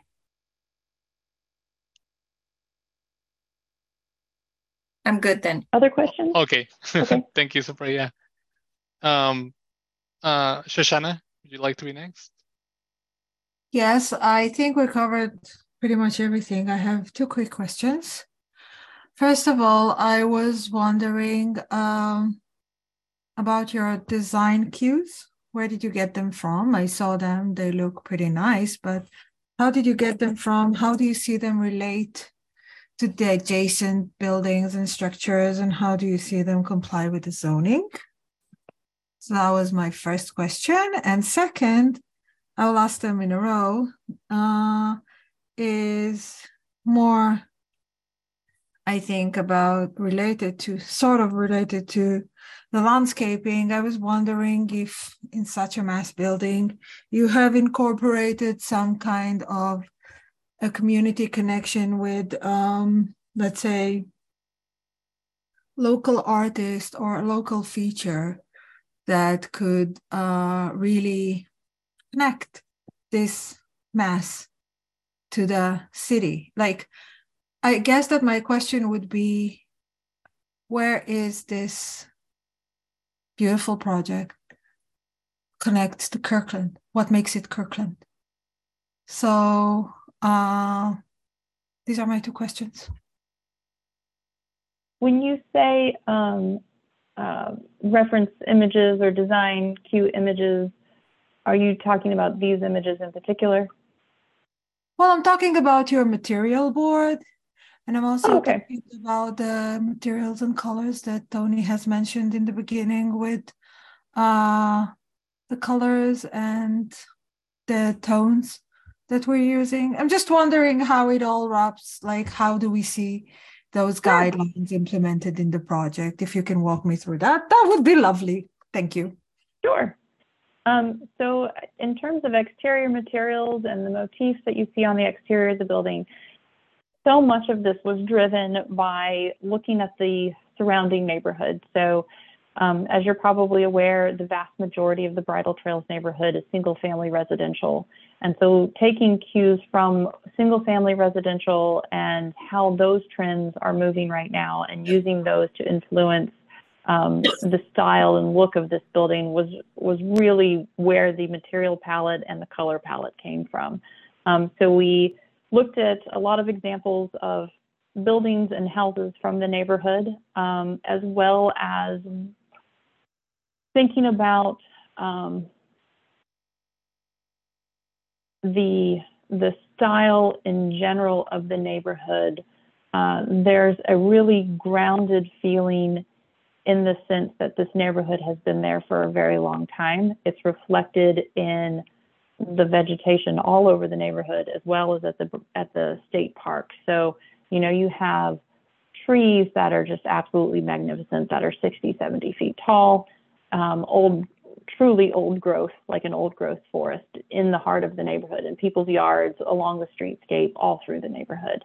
Um, you've got landscaping that's just overflowing and abundant, both in the state park but also in the yards around um, around the neighborhood. And so, with the material palette, we wanted to pull in um, materials that had a feeling of a similar sort of longevity and um, established nature like that of the rest of the neighborhood. And so that's where you get that mottled brick, um, something that has a little bit of an old world feel to it or a little bit of history to it, something with a lot of texture and a lot of depth. Um, instead of something that's overly sleek or overly modern, looking for something that feels textured and weather worn.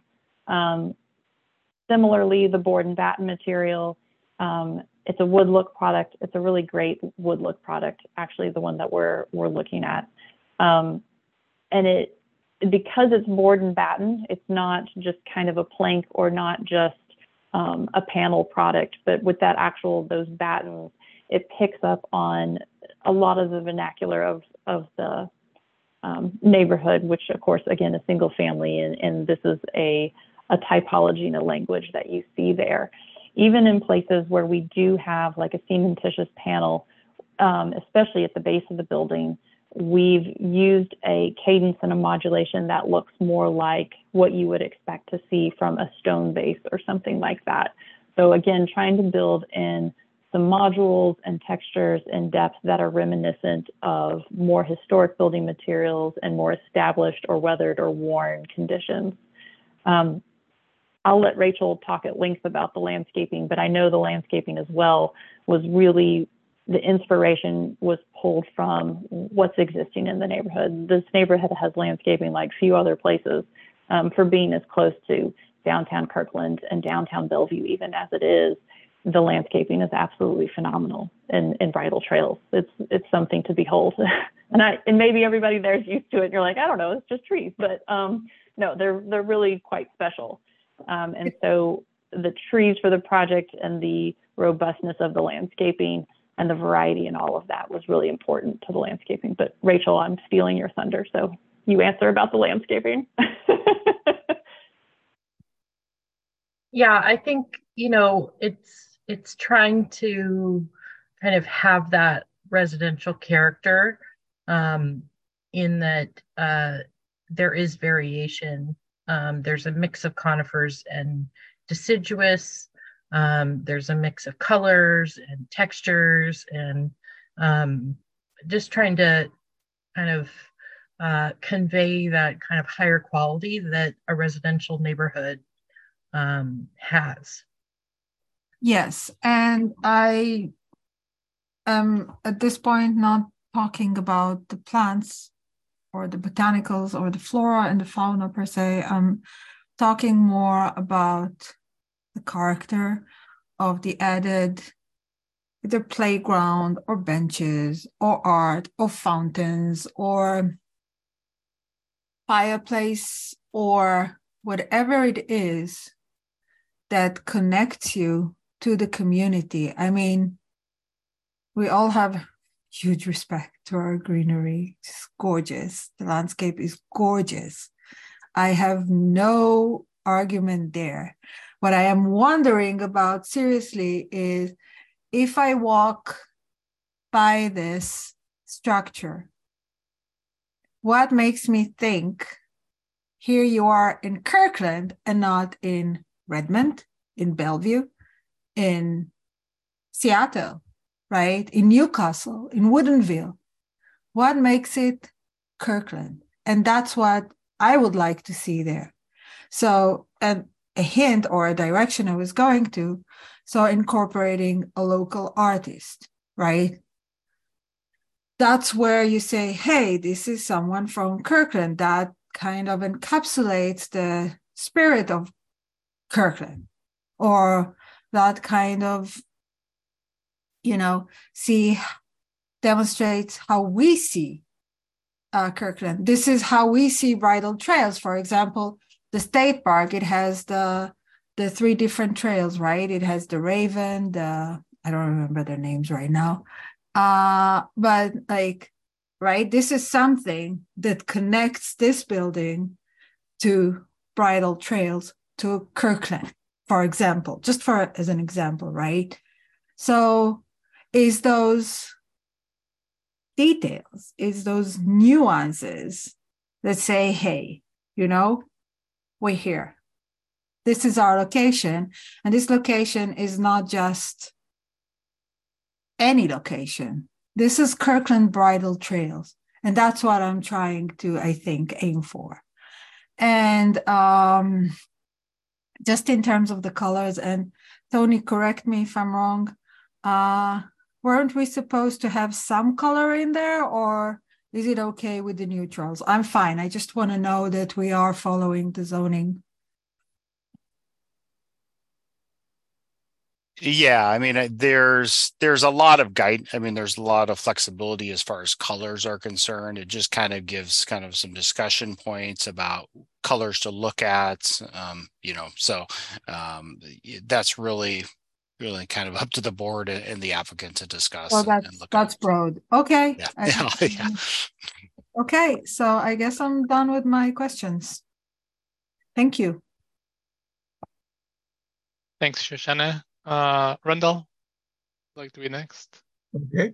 Uh, thank you all. There's been a lot of good questions and gone around the building very, very well. So uh, the the only question that I really have is over along 130th, if if we take a look at that, there's no really clear picture of the elevation. You have all the trees in front of it, and how realistic that is, I don't know, and that type of thing. But on this elevation, uh, I take it that the lower portion, the units on the lower side, other than kind of the columns that go up, those recess back in underneath. And then you have the two levels above with the balconies coming out. And if you go to, it's page 36 of attachment two, it's a building cross section. Mm. And it's the west to east building cross section. It was in the packet. That'd be the next page, I think, here. Yeah, right here. There we go. Uh, and this is going to be a question for Tony also.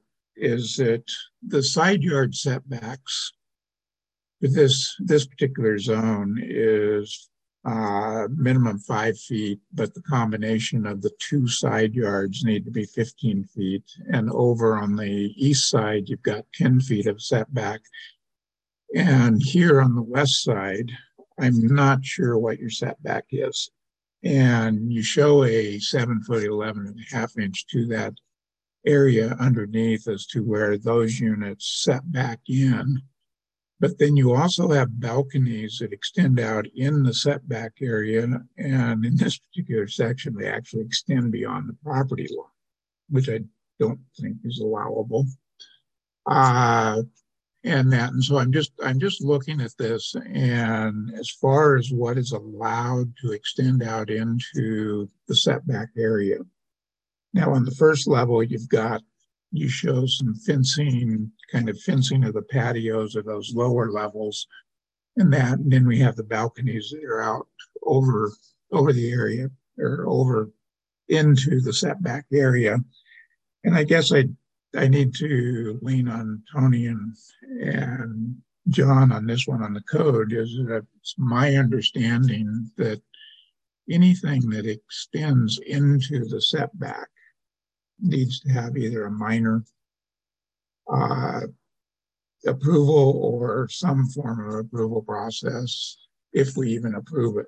And so I just, I, I'm curious as to the setbacks and everything. And this, this section actually shows that when you go seven foot 11 and a half inches, and then you go up to the front face of the uh, section of the, the two levels, top levels, it doesn't look like it's even five foot back. So I'm just curious as to the setback requirements and in that because in that setback area, then there's very little landscaping, if any at all, in between. I mean, a little bit at each of the columns as you go down along that uh, that side. Does Tony or John, does that that make yeah. sense? Yeah. So the setback for this particular zone is is seven feet off of um, off of one thirtieth. um, off of the property line. off the property line. Um, And um, I believe so. This was this was something that got brought up a lot at Planning Commission, uh, uh, like a year ago, or actually more like a year and a half ago, when the zoning was was edited. Um, so we were part of that process back then, mhm. and did a lot of studies for the city in terms of helping them understand what they were writing and how it could be interpreted. Um, and one of the comments that was made, so there's a there's a setback at grade, which is that seven feet Tony just mentioned, and then a step back for upper levels above level three. Yeah. Um, and the step back, I believe the average is 12 feet. Tony, you might have to remind me at this point if that landed at eight or 12, but I'm pretty sure it's 12 on this frontage. yeah, it's an Um, a- and so average we- is twelve feet. It's on, it's on, Yeah. um, page twenty-four of the package. Thank you. Yeah. Um, and and so as we worked through this with the planning commission, uh, we talked about what is that seven foot step back down at grade four, and the answer was mainly for residential stoops. So stoops, uh, um, amenity space specific to apartment homes. That's the intention of that space, um, which is what we're doing with it. We've stepped back a little bit further than what's required, but that's mainly so that we can provide a um, some security along that edge. Um, and then in the planning commission, they did clarify that because they were going to require such a large setback at the upper levels, that it would be allowed to have the building come back over the setback after the first level. So in this building, our first level, our level one, is actually pretty tall. It's um, it's to commercial height because we did want to keep the southeast corner at a commercial height. So all of level one is at a commercial height. So it's a pretty tall area. Um, and actually at Planning Commission, we even showed an example that showed it continuously pushed back forward. Um, I think we even more dramatically showed it all the way to the property line, um, basically to say, you know, are you sure this is what you picture when you write this into the code? You know, this is this is what people will take advantage of and do. Um, and one of the board members, or not board members, one of the planning commission members, um, I'm trying to think which planning commission member it was, actually made a comment that he preferred that, that he liked the the um, the security and safety feeling of the overhang. And so that's that's what we we worked with um, coming off of the planning commission direction. We're not quite all the way back out to the property line, of course. Um, we're working more in terms of what's feasible in wood construction. So we're coming back out four feet. So you're basically a four foot setback from the property line. Or everything above level one. For level one, we're Mhm. set back And almost now eight you- feet. But yeah, Now, Part of, part of what you're saying is you're saying that in that planning commission and everything, that there was a, like a twelve foot step back. I don't quite understand. there is. Uh, yeah. Above, uh, and- above and- third floor, above, above third floor is what you're saying. Yes. up Okay, here, so, yeah. Yeah, okay. Uh, and then, so I, okay, I, I just, I, I just, want to raise the question Tony is, does this fall, I mean, if there's a planning commission documentation and that type of thing that defines that, but the other aspect of this is, Mhm. is you show the balconies hanging out over the property line. I don't think that's kosher to, uh, that that would work. So, uh, I just wanted to bring that up, that as you go down along this side, then your responsibility for landscaping and that is pretty much almost under the building. And so if we, if we take a look at the landscaping along this side, other than the right of way, The, Yeah, the you- landscaping along this side is basically in the right of way.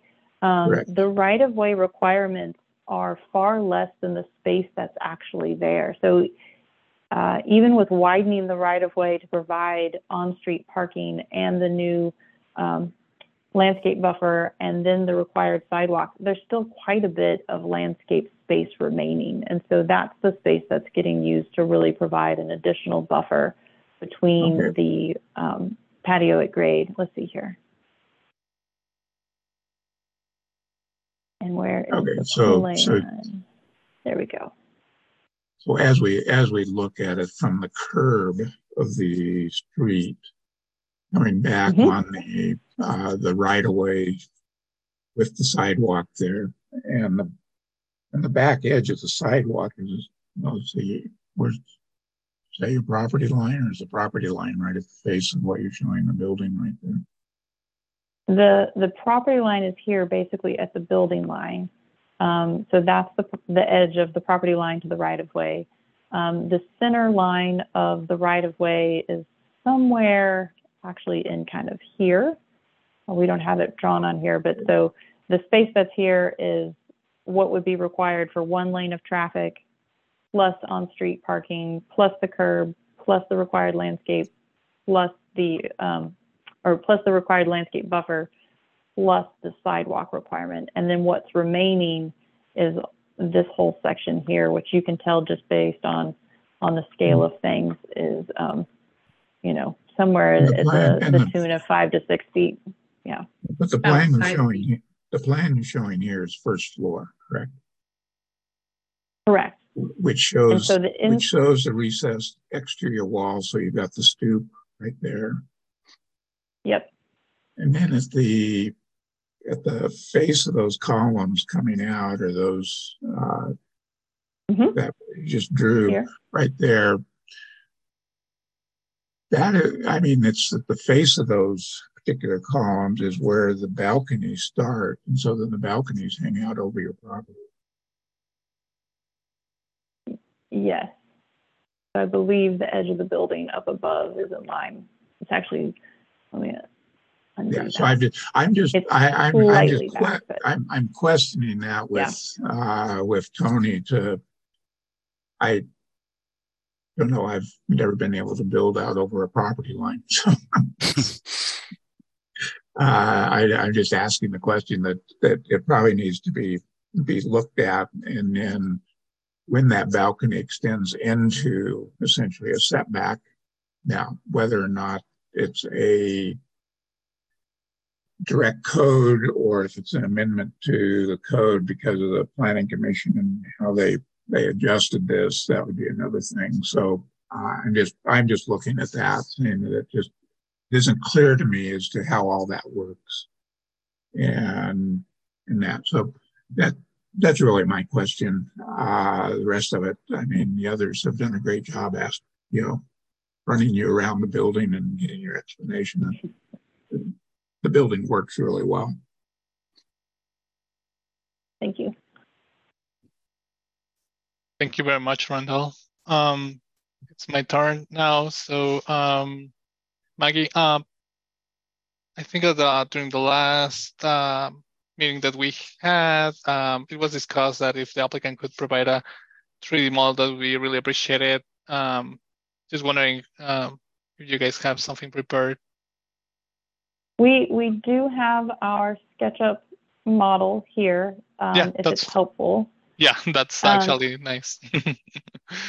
I, I will, uh, I will give the caveat that of course you're not looking at it rendered. So you're seeing, if I zoom Mm-hmm. in, you see kind of every strange construction line joint of how we built the model, not Yeah, actually worries. reflective of, yeah. the materials. Yeah, no, I understand. Yeah, try, yeah, try not to judge some of Yeah. the, the weird stuff you see at corners and things like that. And of course, Yeah. the, the landscape itself, um, these funny looking clouds are what you call a modeling asset. Yeah. And so they look funny here until you render. So Yeah, no worries. it- keep that in Uh, mind, but we do have it if, if desired. Could you rotate your view to look at the building from the no from the northwest uh, corner of the property? Yeah.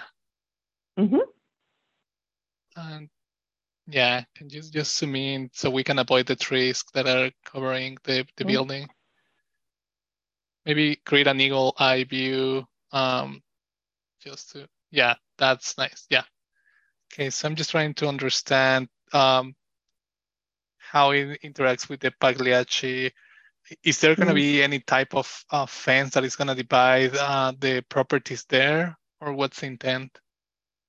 Uh, there's no fence, um, but we, it's not modeled this way because we didn't render back in here, but um, there is quite a bit of landscaping. As a matter of fact, most of this, what looks like just a white platform kind of Mhm. right there, is landscaping.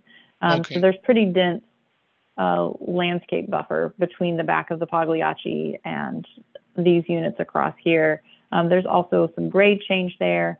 Um, and I can get this to deselect, uh, these funny holes that are showing up in the model, that's Mhm. where the transformer vaults are for this, this project. Um, uh, So- there's an egress stair exit Mhm. here and a sidewalk that comes down um, out to here, but otherwise, pretty much all of this is, Is there- heavily landscaped. Is there going to be some sort of fence beyond that uh, door that um, is located on the north, nor- northeast face? Oh, here? Yeah, kind of like a fence that separates the landscaping, or is that kind of like a retaining wall that is going to create the next platform for the landscape area? Uh, Rachel, uh, can you speak to whether there's a, a fence here? Um, I don't think that we were thinking that it does because it more or less meets the grade behind Pagliacci. Um, you can see that there is sort of a barrier to get up to the next level, and I think that does provide um, kind of a, a standard safety barrier. Um, so we were trying to meet grade um, kind of as much as possible um, and keep it open. And what kind of landscaping is gonna be is intended to be installed there, or well, is intended to be um, basically provided at that area? Yeah, I think it would be um, kind of the same as our sort of woodland mix. It's north facing, so it's going to be pretty shady. Um, so something like ferns and um, you know, kind of native uh, understory shrubs would be appropriate. Um, our goal is to kind of have it be lush and full and not something that people could really walk through. Okay. And on the on the on the west uh, portion next to the garage entry, uh, where the vehicular access is, uh, there seems that in your plan, uh, you can rotate to the other side. Sorry, on the 130, at the Oh, corner of mhm. the building behind the Pagliacci. Mhm. um, that wall, uh, it seems that there's landscaping there. Um, are you intending to provide shrubs there, or and are those kind of like deciduous or evergreens? Just wondering if that um, solid mass is going to create a um, blank wall.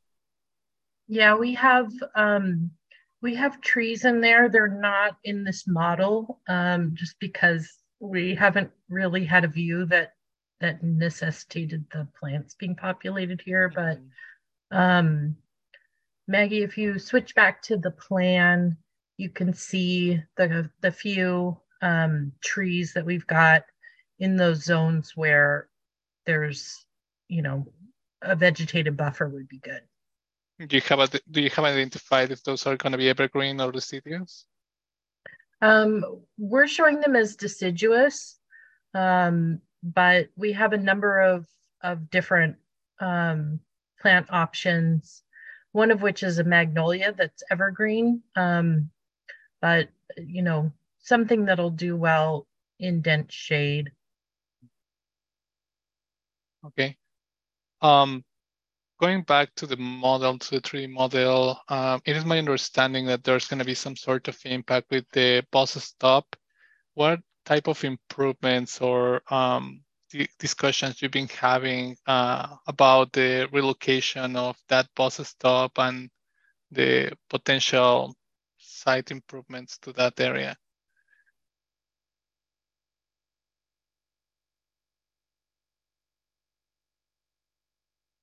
Rachel, do you, do you want to speak to that? Sorry. I was like,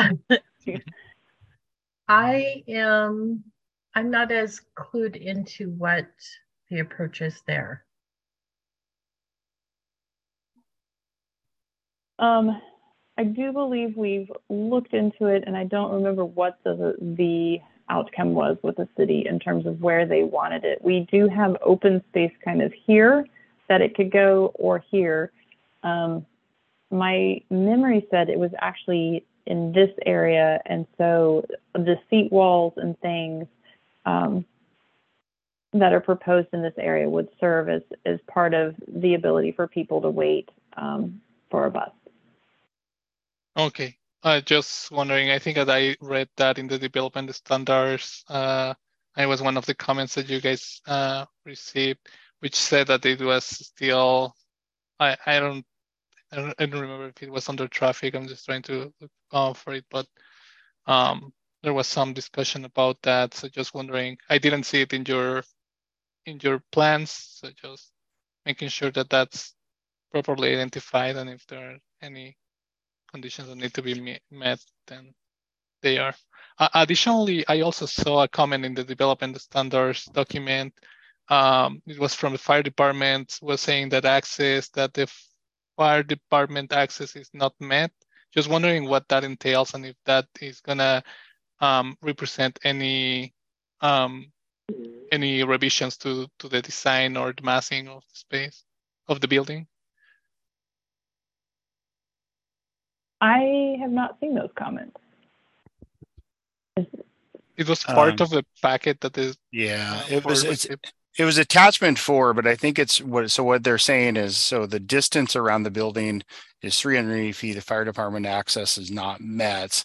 So then I think that's when they, they, they have to, that's when you have to provide the, the fire lane on the south edge of the property. Mm, So Oh, okay. oh, oh, Yeah, okay. yeah, yeah. So I think that's what it's, that's what it, I mean, you guys can confirm that with the fire department, but I'm, I'm pretty sure that's what they're, what they're meaning is that, okay. Right. yeah, yeah. And makes Maggie, sense. could you go back to the 3D model, please? hmm And could you go to 130th Street, kind of like where Randall was talking about um, those areas? hmm Um, I and this is a question for Tony. I think that I have the same um, question that Randall had. Uh, to me, it seems that the building is standing at plus minus four feet, and it has fenestrations, kind of like those recessed areas. Uh, wh- what is uh, the and I don't know if you guys have prepared this or have a kind of like an answer, but is there a specific language that talks about massing and kind of like fenestrations or those recessed uh, elements, even though kind of like columns extend beyond that and kind of like align with the um, mass or the volumes above the first floor?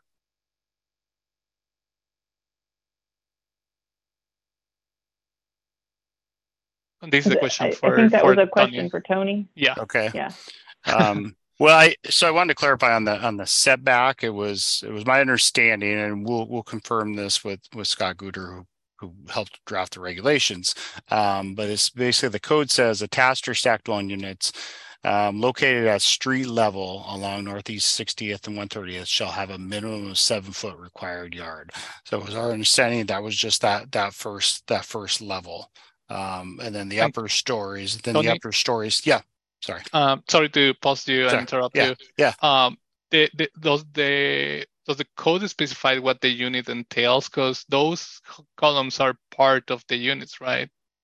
So if it really kind of like meet the code requirement or code intent, then those columns that Mm. extend uh, from the upper uh, spaces to the floor would need to be pushed back to have the the true seven feet um, setback requirement or meet the seven feet setback requirement, right? Yeah, I would would think so. That that's something we need to we need to look at. I it wasn't wasn't clear, and I think that's what this the review of these plans has made it clear that that's um, that is something that's projecting into the setback. Um, I thought we were just talking about the the patio areas. Um, uh, you know, so uh, we will look at that and and address that um, Okay. with the applicant. I I will say that those those pilasters, there's no occupiable space in them. There's not even a closet inside of them. So they're really just architectural um, expression and modulation. They're they're not part of the unit because they're not habitable You, you can't habitate in them or use them in any sort of interior functional way. I mean, it could be read or as part of the building footprint, but I'll let uh, Tony and staff. Yeah, with well, that. we can we can look at that.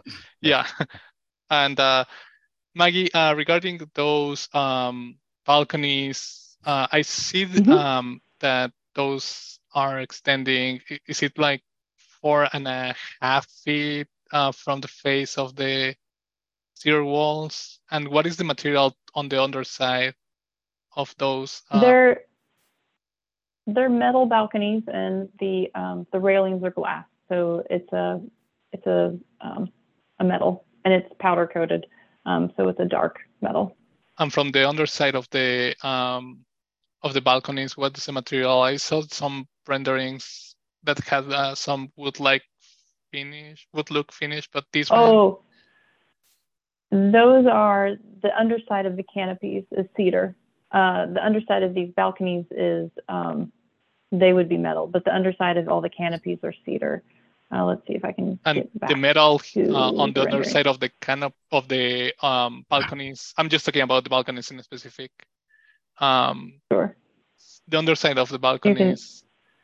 Uh, is that going to be all- treated uh, with a finish? Right. They would they would be powder coated like all of the the metal here. So yeah. Um, so the cedar is on on overhangs and canopies, but the balconies themselves are just powder coated metal. You can see them here, the underside of them. And from the renderings and that view doesn't show any um, surface mounted drainage. I'm guessing that everything is going to be routed internally through the exterior walls or how's that handled? Yes, yes. All um, all of the roof drainage is happening through interior walls, so you're you wouldn't see downspouts and covers, um, those kind of things on these facades. Okay. And um, are those um, balconies, are all the balconies going to have the glass uh, uh, for the, uh, what is it called, the guard? Yes, yes. They the glass railings, glass guard railings on the balcony. throughout the entire project for balconies? Yes. Okay. Hmm, I think that's all that I have. Thank you very much. Thank you. All right, uh, we'll proceed. Uh, so now is uh, now, now it will be time for anyone in the audience to make any comments uh, or questions to the applicant about this project in specifically. Uh, in a specific um, staff, do we have uh, anyone in the list? Yeah, we have several people in the attendees list. So if you would like to make public comment at this time, please raise your hand using the raise hand feature in the Zoom. Um, give it a few minutes of, let's see here. I don't see anyone raising their hand at this point. We'll wait a little bit here. Mhm.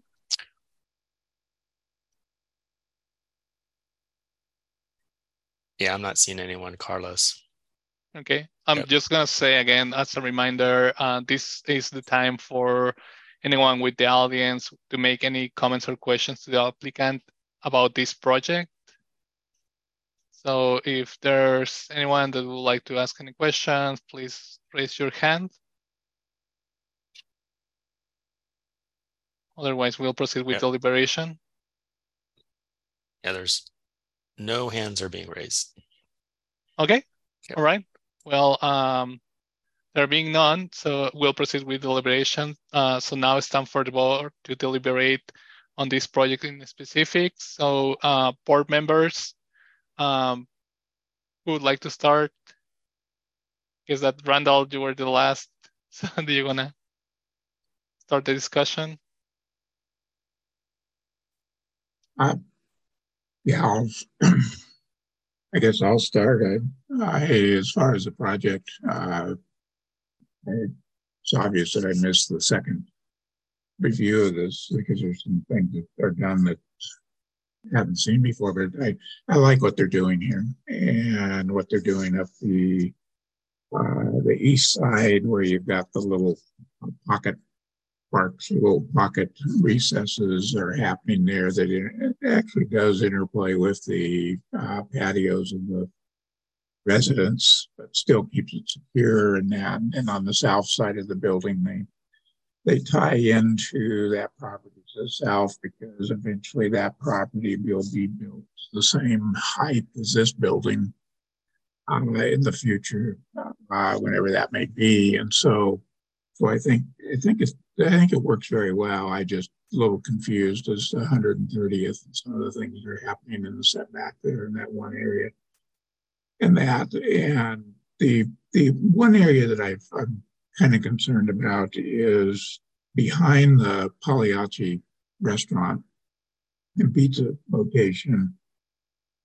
Now, that building is eventually will be taken out and something something placed into that corner. But in the meantime, the the north wall of that that 130th section coming up, and then the the west wall of the retail coming over. Uh, when you look at the the SketchUp and then the other elevations, they've you know, I can see they want to leave it kind of plain because someday it's going to get covered up, but I'm just not sure if it's got enough. Uh, it's pretty much all monotone at that point. And I, just, you know, you've got a, front coming across with the brick and the color, you know, the the muted colors and that type of thing work and seem to work well, but right at that corner it seems to kind of drop off. But I, there's a reason for it. it is because you're you're right up against a property line that someday could be covered up, but uh, and that type of thing. But the rest of the rest of the project, uh, the only other the only other question I would have is, as you get back away from this project, and say you get back to the south part of the shopping uh, center strip mall to the south, and you look back and you look at the parapet line, you start there's a there's somewhat of a a jog in the parapet. It it does it does start to change some elevations in that. But the further you get back, you're going to start to perceive that as a very solid straight line. And I'm just not sure if it's if it's accentuated enough for the size of the building as to when you go around. I mean, it, it does appear to be two, definitely two buildings on the south side with that center court, but still as you as they as they modulate the building in in certain patterns going across that south, I just don't know if they have uh, the parapet has been. Um, I mean, and, and that's kind of a personal preference, but if it's been modulated enough, so that those would be my concerns or my questions in the project. sorry, I was mute. Um, so the applicant also has to request when it's uh, for um, um, basically uh, not having uh, commercial uses along the through block pathway, and the other one is regarding the building frontage. How do you feel about those two? Uh, I would I would support the requests on the southeast corner as to what they're doing there, and then as far as the retail on the north side along 70th, I think, uh, given given the size of the shopping center to the south and the size of that particular property, the amount of future, you know, basically future commercial space or retail space under any facility goes in there, there's going to be a fair amount of retail in this area, and but that street visibility is extremely important for for a retail to survive. And so we want to make sure that it's a successful project in that. And so I would I would support the request. Okay. Yeah. All right.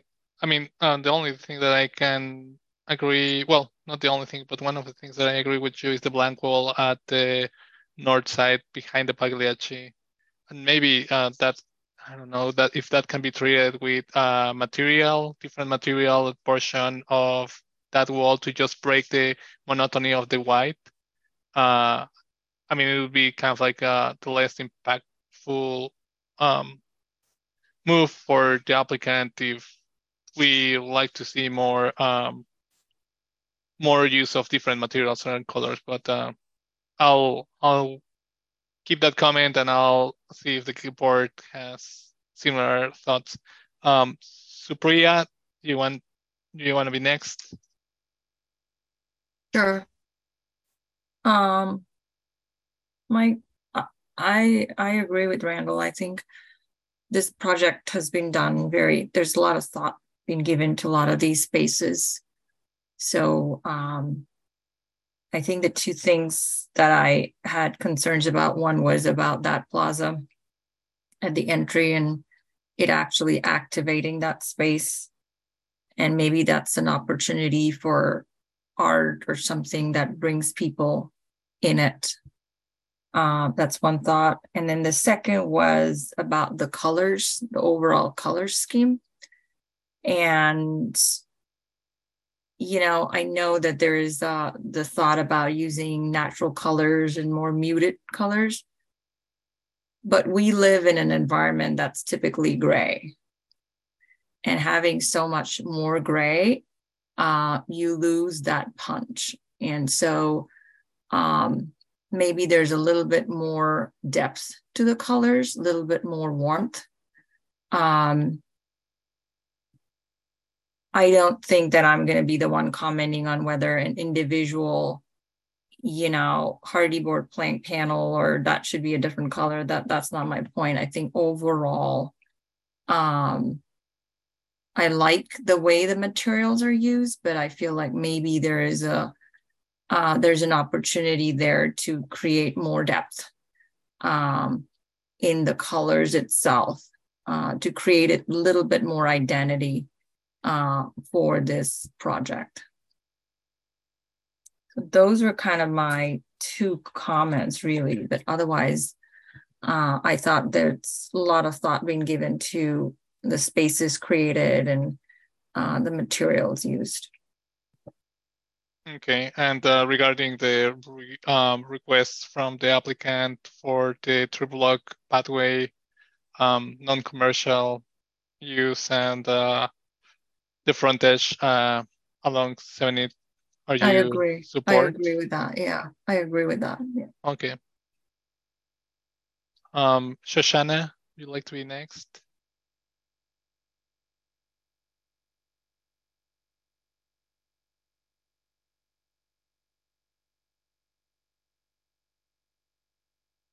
Shoshana, you're muted. Shoshana, you're muted.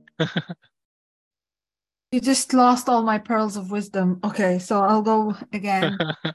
Happens to Um, everyone, don't worry.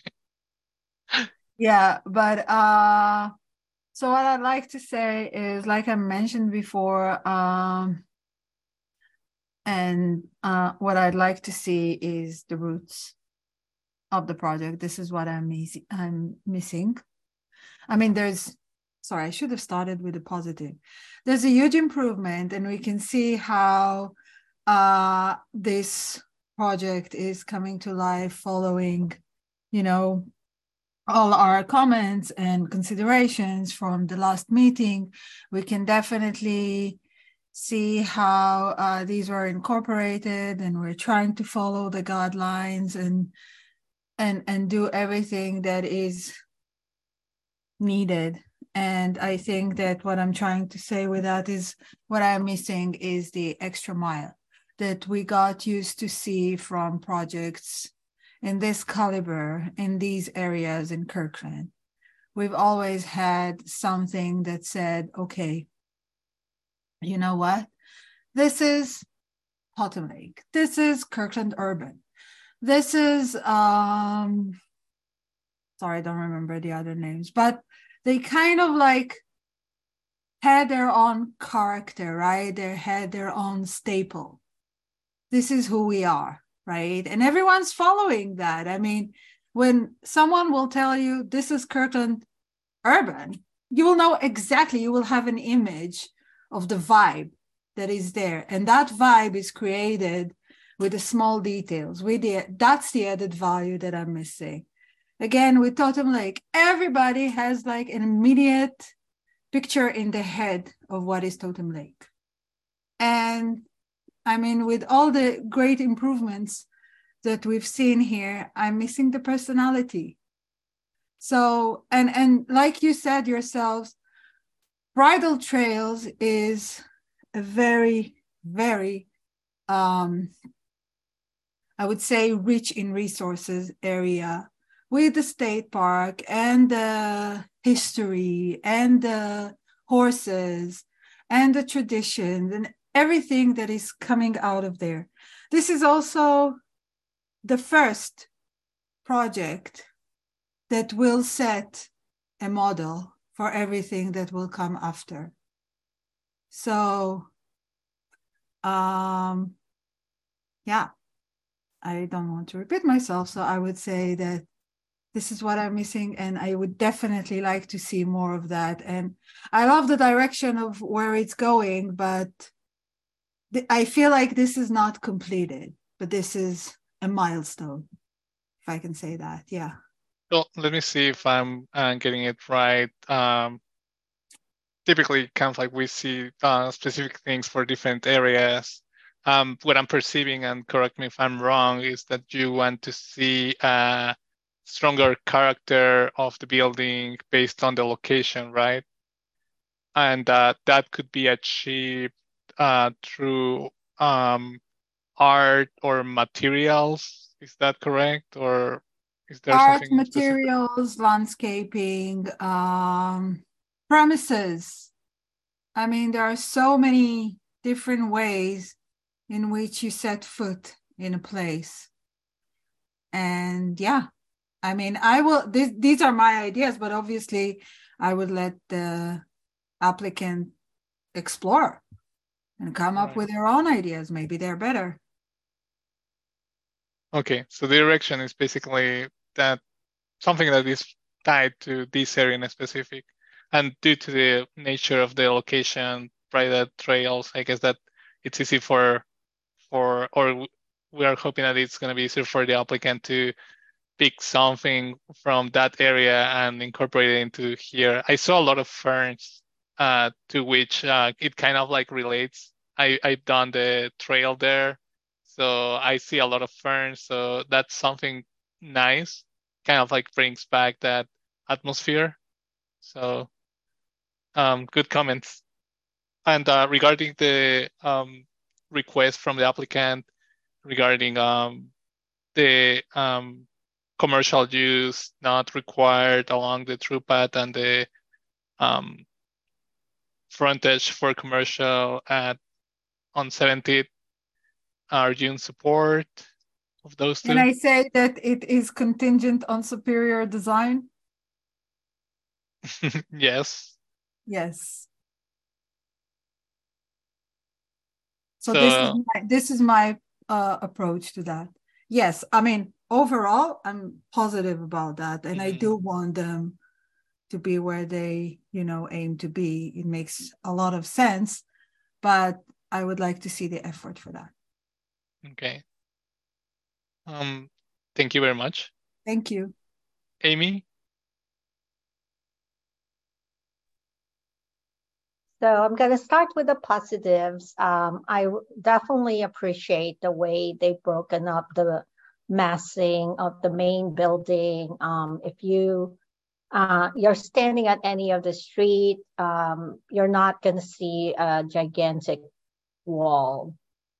Um, you know, they they definitely have deep recesses, and um, uh, you know, there was something I read in the design standards that talk about you know how the building should read as small, smaller, free, you know, independent buildings. Um, and so um, I see an attempt to do that with the way they've, um, even though this is practically one continuous floor floor plate.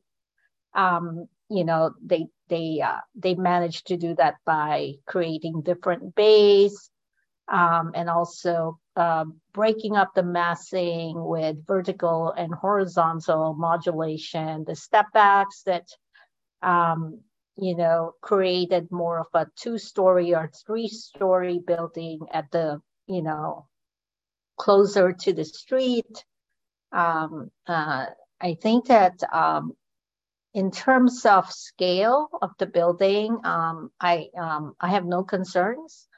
Um, in terms of materials, I also don't have any concerns. Uh, I do agree with Priya and with um, Shoshana in terms of uh, looking, you know, in terms of color, um, you know, how, you know, uh, I would really encourage the applicant to explore um, the type of colors they use. Um, and, um, you know, I do commend them for um, applying brick um, especially on the lower levels. Um, it, it does, uh, you know, provide a warmer, you know, um, earth type tone. Um, and, and again, uh, you know, one of the thoughts I had is um, where they applied the brick on the commercial versus the residential facade. Maybe they can look at two different brick colors because then again, you know, um, it's it conveys that that these are two different uses to the building, um, and so even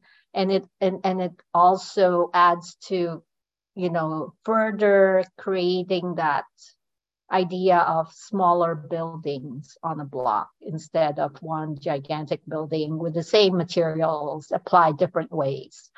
Um, uh, I also um, commend them for using, and, and I, I do um, think that they, they did the right choice of uh, creating the special mullions, almost more more classic mullions for the retail instead of the usual storefront windows that we see.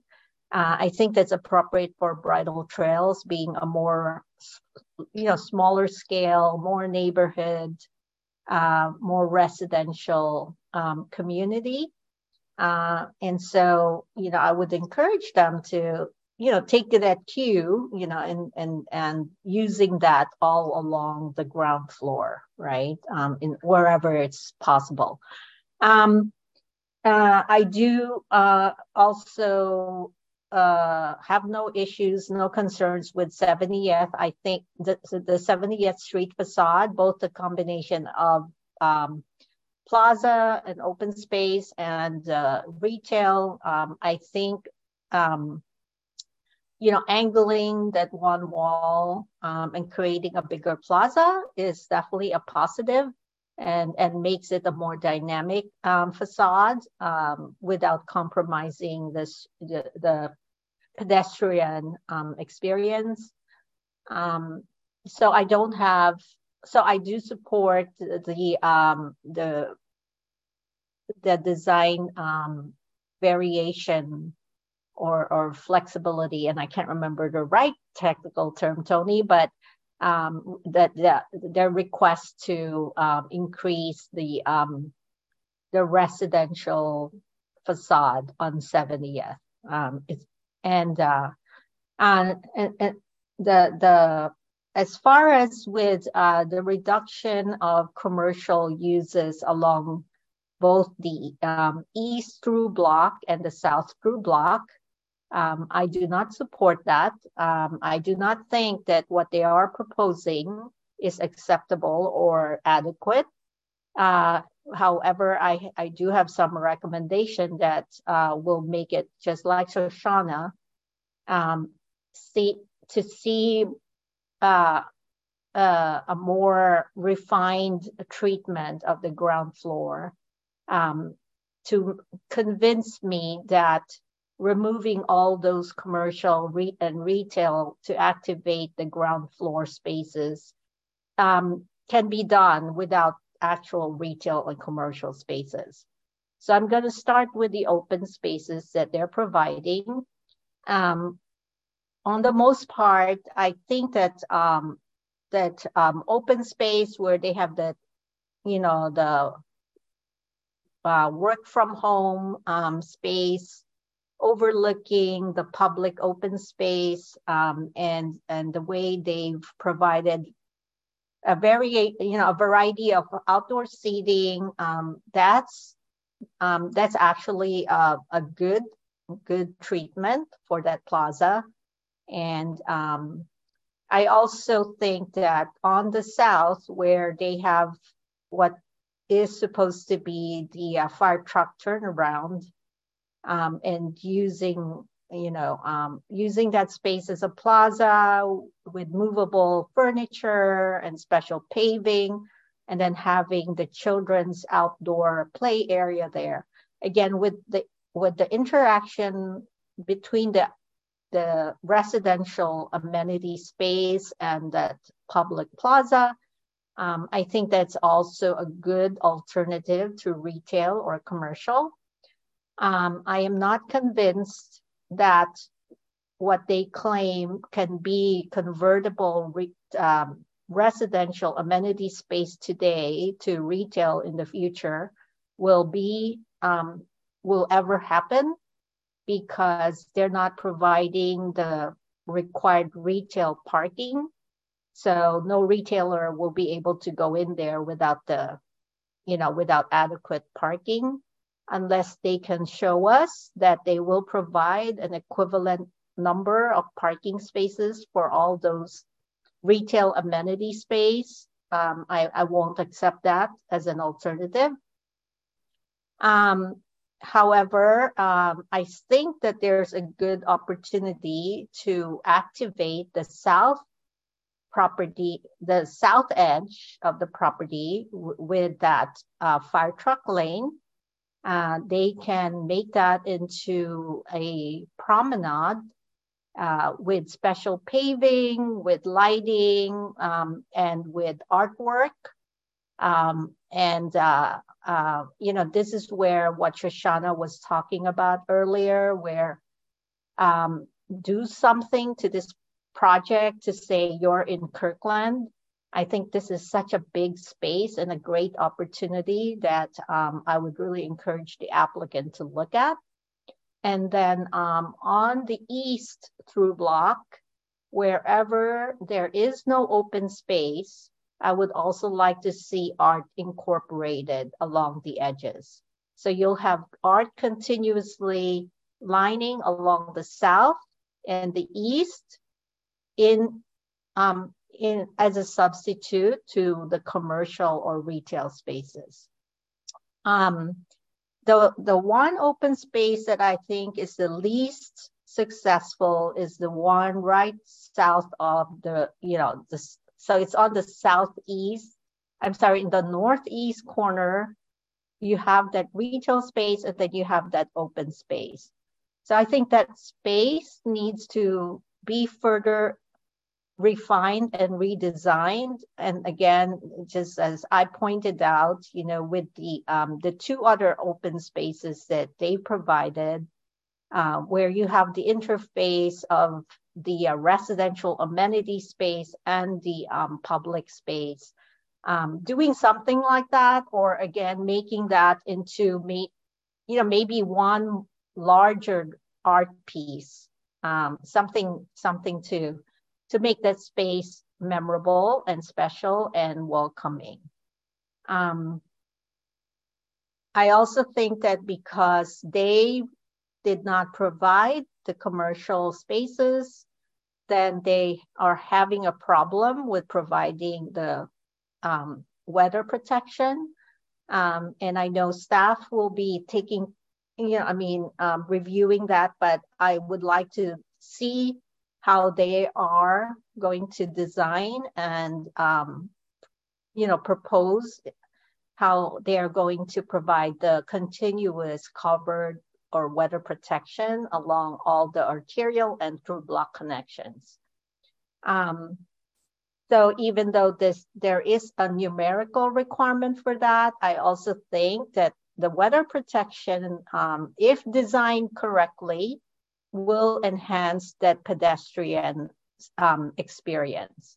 And again, because you're not providing the commercial uses, um, you have to do a lot more to your ground floor treatment in order to provide the same level of activation and um, interaction or, or pedestrian friendly features that we would have you know that we would we would have had if we followed and just complied with the code. Um so i um so I'd also like to see um, how you're going to treat the um, the blank walls. Um, and then the other thing, uh, as far as uh, with those open spaces, um, I'd like to see um, a little bit more detail on the finishes of your concrete. Um, again, the way you're treating this, you're treating this like another one, like one of your other projects. And the way I look at this, this is a substitute. Your open spaces are a substitute to your um, not meeting the code requirements. And for that, I ask myself, is this good enough? Um, I think you're there, you're almost there, but um, I, I would like to see higher finishes of your open spaces and not just plain concrete retaining walls um, or planters um, all along where you, you're showing grade changes. And again, those are great opportunities to put art, um, you know, some sort of, and I will leave it up to you, but those are blank palettes for you. Um, so I would like to um, see that at the next review.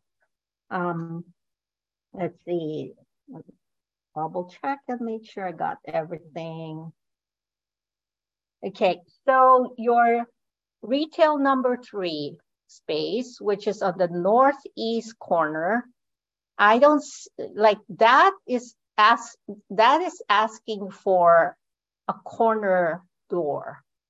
You, the way you design that, um, in the future, you're gonna have retail across across that space. So it's gonna there's gonna that that's gonna bookend that entry or, or through block passage.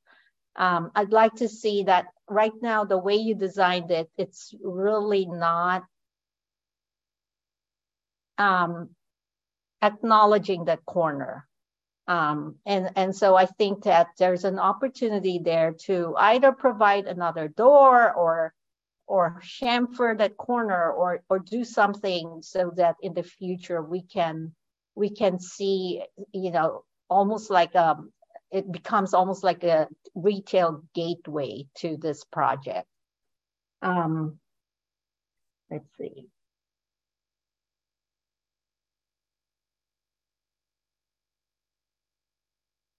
Um okay so i think that's all i have Thank you, Amy. I think that you brought a good point regarding uh, the treatment of the southeast um, corner of the building, just the exchange for from retail or commercial space to more something of an amenity for the residential areas.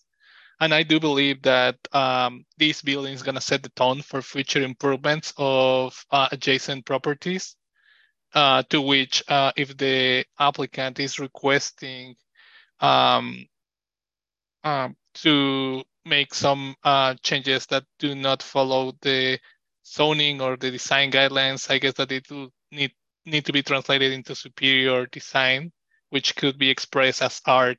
So I feel the same way about that.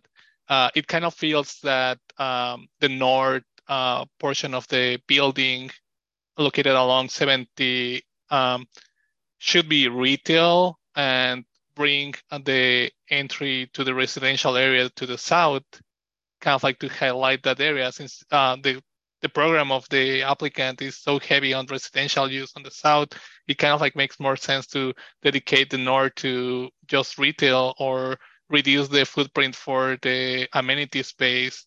So more retail area can be provided at that area. I, I mean, from one perspective, the, the applicant is providing um, a plaza that could be used for a restaurant. My question is if that restaurant is going to use the entire uh, space there for their exclusive use, because that's not providing open public space. Basically, the, the restaurant can take uh, control of that entire area and not let the pedestrians use that area. So it creates kind of like a gray area uh, regarding what is the extent of the restaurant uh, for their exclusive use and what's uh, assigned for uh, public use. you know.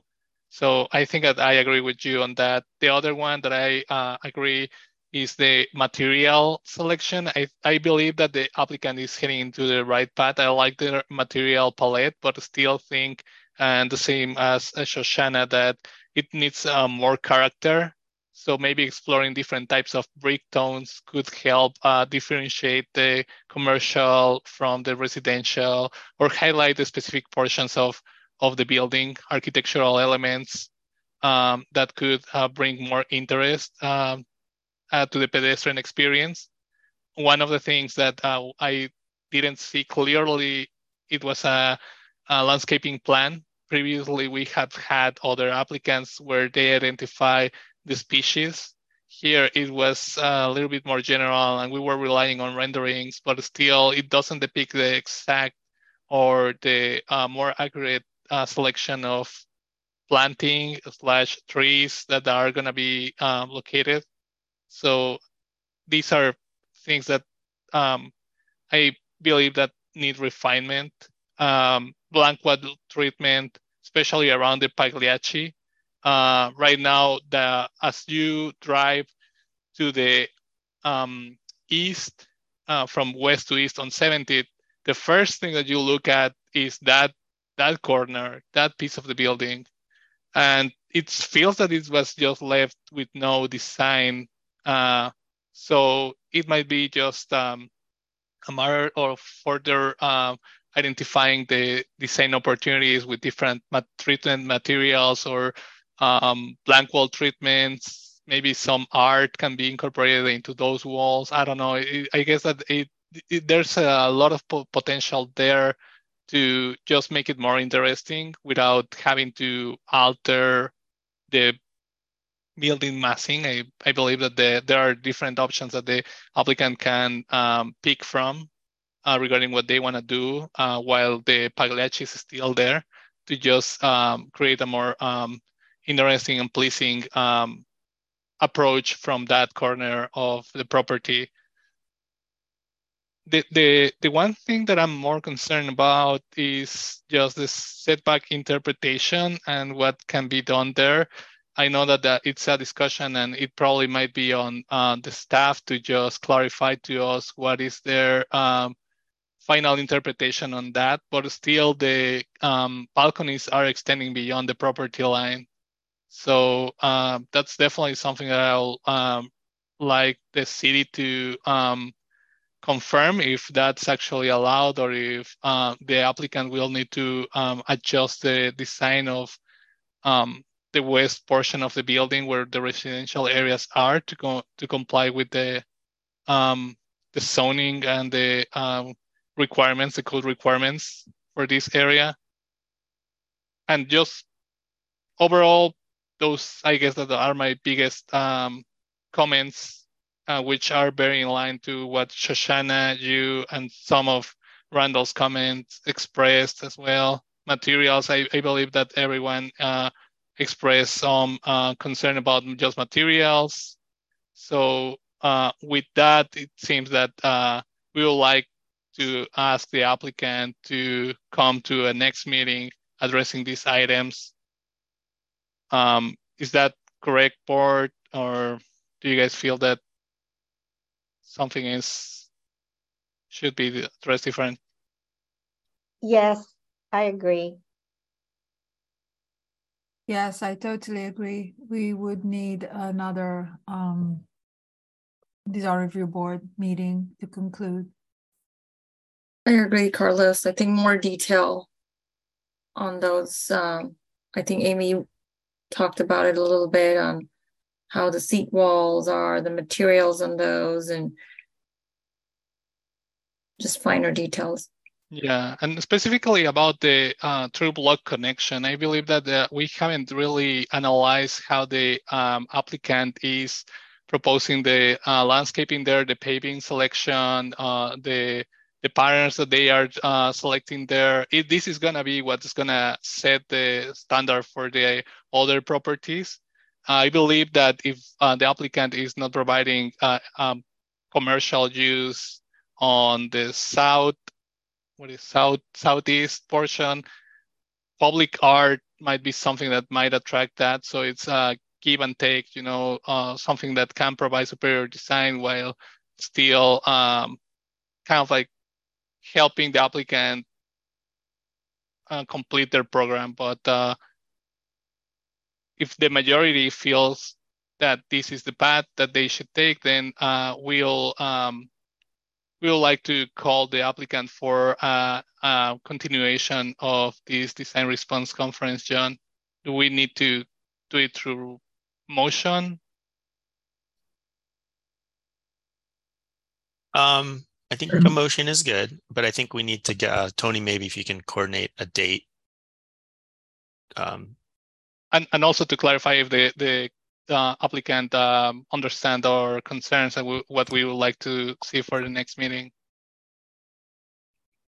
Yeah, yes. I think Go ahead, Tony. Yep. Uh, yeah, I think that's probably the the key um, thing. I I heard a lot of discussions here, and I, ju- I just want to make sure we have a consensus on what what exactly we want the the applicant to come back with. I know there's just each of you had discussions on separate things, um, but maybe just kind of finalizing that um, that uh, re- the request for the applicant. Sure. So uh, I guess that uh, we can start with materials. Uh, we uh, recommend the applicant to um, revise or review the material selection. Um, the initial selection is uh, acceptable. However, we don't feel that it meets the uh, character, don't fully meet the character of this. So maybe exploring different type of brick colors, uh, brick brick tones, or um, different type of colors palettes that will help um, this project bring more interest or more character to to the location. Does that make sense? Mhm. The second is um, the um, site plans um, having uh, more detailed or more refined uh, information regarding uh, exterior pavers, um, patterns, uh, pa- paver selection, uh, same with landscaping plans, more refined information regarding uh, plants, uh, trees. And type of- lighting. Yeah, I guess that it can go together since uh, it's part of it.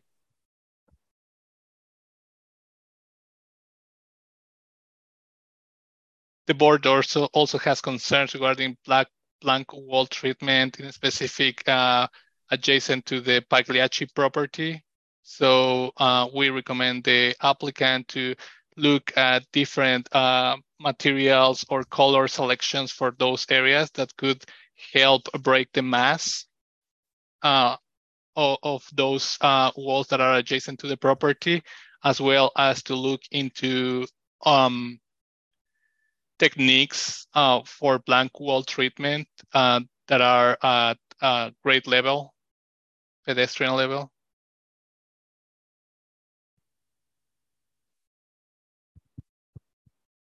Okay. Uh, other Um, things. Oh, sorry. And also public art. Um, as I mentioned, where they're not providing commercial uses, um, they need to provide public art. Yeah, the board believes that uh, for the board to allow uh, the uh, request for uh, not providing commercial use along the through block pathway, uh, the applicant will need to demonstrate uh, through other um, techniques such as art or um, different elements that bring more character and more interest to this, especially since this is the the south, what is southeast portion of the property connects to the other properties directly. We believe that that's uh, a key area that will need to be further refined.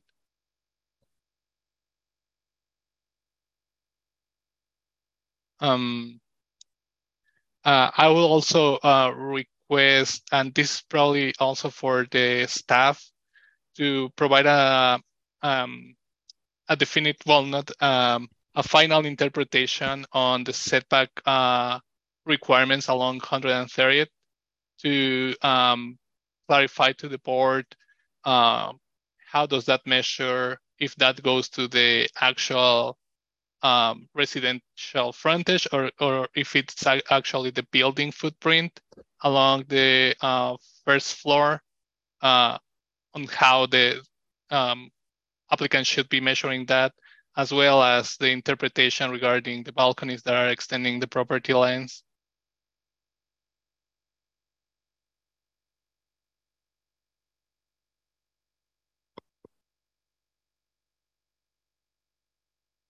So Carlos, um, I just wanted to make a clarification that Mm-hmm. um, I think the retail and commercial uses are required not only on the southeast, it's all along the through block connections Yeah. and the minor arterials. Yeah, one of So, the one of the uh, comments that they mentioned is that there's no parking or ba- due to the um, layout of the building, there's no parking um, at that area. That's why they and I guess that Tony correct me if I'm wrong, but that's why the applicant was requesting this um, this um, change to the commercial requirement along the through block path due to the uh, frontage of the building with the uh, property line. Is that correct? Or or Maggie, uh, if you could chime in on that. I'm I'm sorry, my screen has totally frozen, which has distracted me for a second. Um, can you can you repeat that last Yeah. little bit? Yeah, so we want we would like to understand um, very briefly what is the nature of not providing uh, the a commercial use along the through block. Um, the through block, uh, what is it called? Through block pathway. Yes. So, you know, I think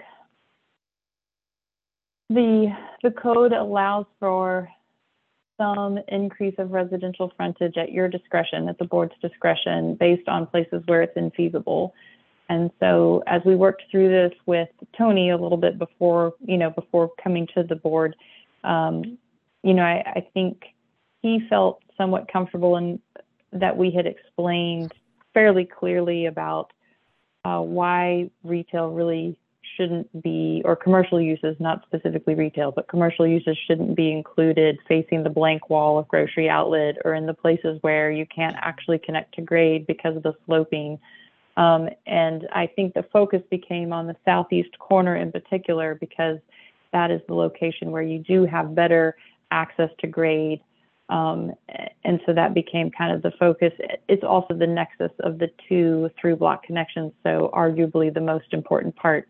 Um, but as I've listened to your all's comments, I I do understand, or I, think I understand what Amy is getting at in terms of, you know, being sure that the special character and the unique elements and the public art and those really enriching elements that make this have a sense of place that those aren't just at the the southeast corner but those are things that happen along both like the full frontages of the through blocks um, Okay. i that's what i understood from her Yes, um, yes, that, comment. that that's how the board feels. And just quick question on Yes. the uh, I, I saw that uh, there's um, comment um, about the potential of the south uh, southeast to become uh, commercial use. Um, are your parking calculations anticipating that change of use? Um, I can go back and double check. I want to say there was some extra built in, but I don't know the exact numbers. So we we can go back and double check exactly um, where that falls.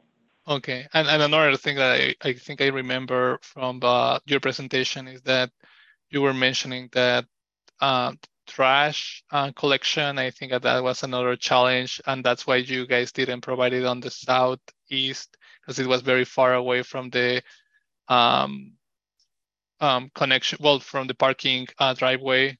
So um, hmm is that correct? Because uh, if that is the case, then the potential uh, or of having a southeast as commercial would uh, be reduced, right? The possibility. It it does. So it does play into it. Um, this is kind of a bigger discussion about um, the ambiance of that area in general. So the best way I can explain it is um, I've worked on a, another project in a totally different jurisdiction, but in a very um, retail centric place where it is the most exciting, most happening, you know, best place that every retailer wants to be. They're all excited to be there. The retail spaces rent for extremely high amounts per square foot. And it's because just this portion of this particular city, this is the epicenter of retail for that area. Um, and in this particular project, the the connection back to trash is not ideal.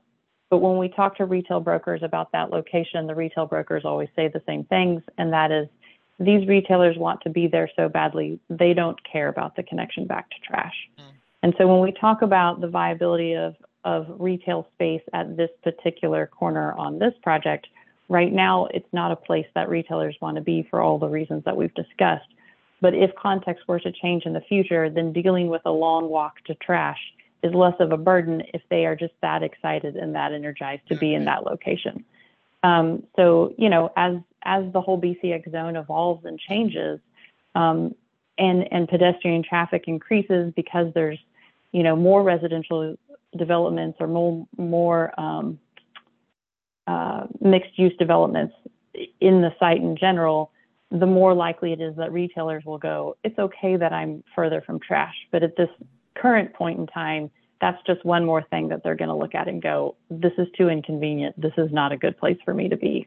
It's, um, it's too much of a hassle to try to own and operate under the current conditions, and they wouldn't be interested in it. Whereas as things change in the future, they'll be more likely to be lenient on those kind of things if the environment is such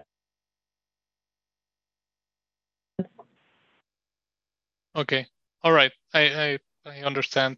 I guess that the, the uh, how the board feels is that uh, the southeast, um, due to its nature and the connection with the other properties, needs uh, more uh, treatment, uh, more refined treatment, and uh, maybe that's expressed through art or some other um, techniques. we would like to um, just see if the applicant can place a special emphasis on um, basically providing more amenities to that area that could bring or create more character to the entire um, basically development.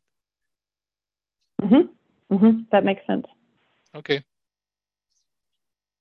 Um, board members, um, there anything else or do you feel that this has captured all our comments?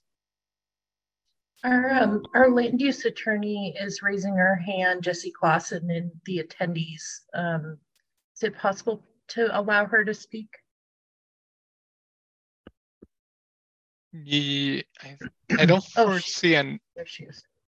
I don't foresee an issue, John and uh, Tony. Would that be okay? Yeah, it should be fine. She's part of the applicant team. Yeah. Okay. Yeah. yeah. Sorry, I, I registered as a panelist, but I don't think I was enabled and it's fine. I just wanted to ask if, you know, I'm, I'm hearing a lot of very detailed question or uh, comments. I'm wondering if this is something that we can work with Tony on. Um, this has been a quite long meeting. This is our, I don't know how many it's been, but you know, these meetings tend to run, you know, three, three and a half hours long. But I'm wondering if these details based on you know your comments can be worked on with the planner rather than have another one of these meetings. I would like to see them. Yeah i'll yeah, just like um, be uh, i'll get ahead of uh, the staff and i would say that these comments that we are uh, providing uh, to the applicant are based on the design guidelines and we feel that it's under the drb's authority to um, review them uh, during this um, review stage. So, um, Tony John, I'll let you just provide some comments, but we would like to to see these.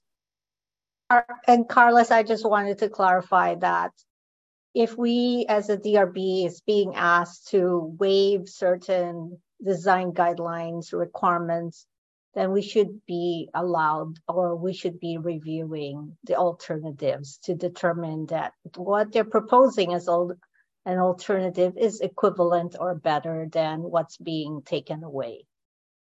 Exactly. And that was the question, right? If we're giving uh if we're giving away to a variation based on a superior design and we are the design review board, then I believe it is our duty to do our best to confirm that this is the superior design. So respectfully, next time we come back, we will show the, the language of the code that talks about the design review board's authority to reduce commercial. It doesn't talk about better design. It talks about when commercial is not feasible in the area. And I think that's part of why Tony's um, recommendation was that they agreed with our assessment of commercial is not uh, is is not feasible at this time in this area. But we'll we'll show that for the next time. I just I wouldn't be doing my job if I didn't ask these questions. Thank you. Well, um, then I would like to ask staff to explain to us how that's a design review. Amy, you got muted. Amy, you're muted. I would like to ask staff to explain to us how that's a design review purview if all we're doing is simply um, accepting whatever staff's recommendation is. I, I, I believe that the point here, um, beyond uh, the fact that we need to, uh, or we are asking the applicant to provide specific design uh, techniques for different areas, is to make sure that um, what the applicant is requesting as um, changes to the use of commercial uh, where through block pathways are and uh, areas um, regarding building frontage is properly addressed.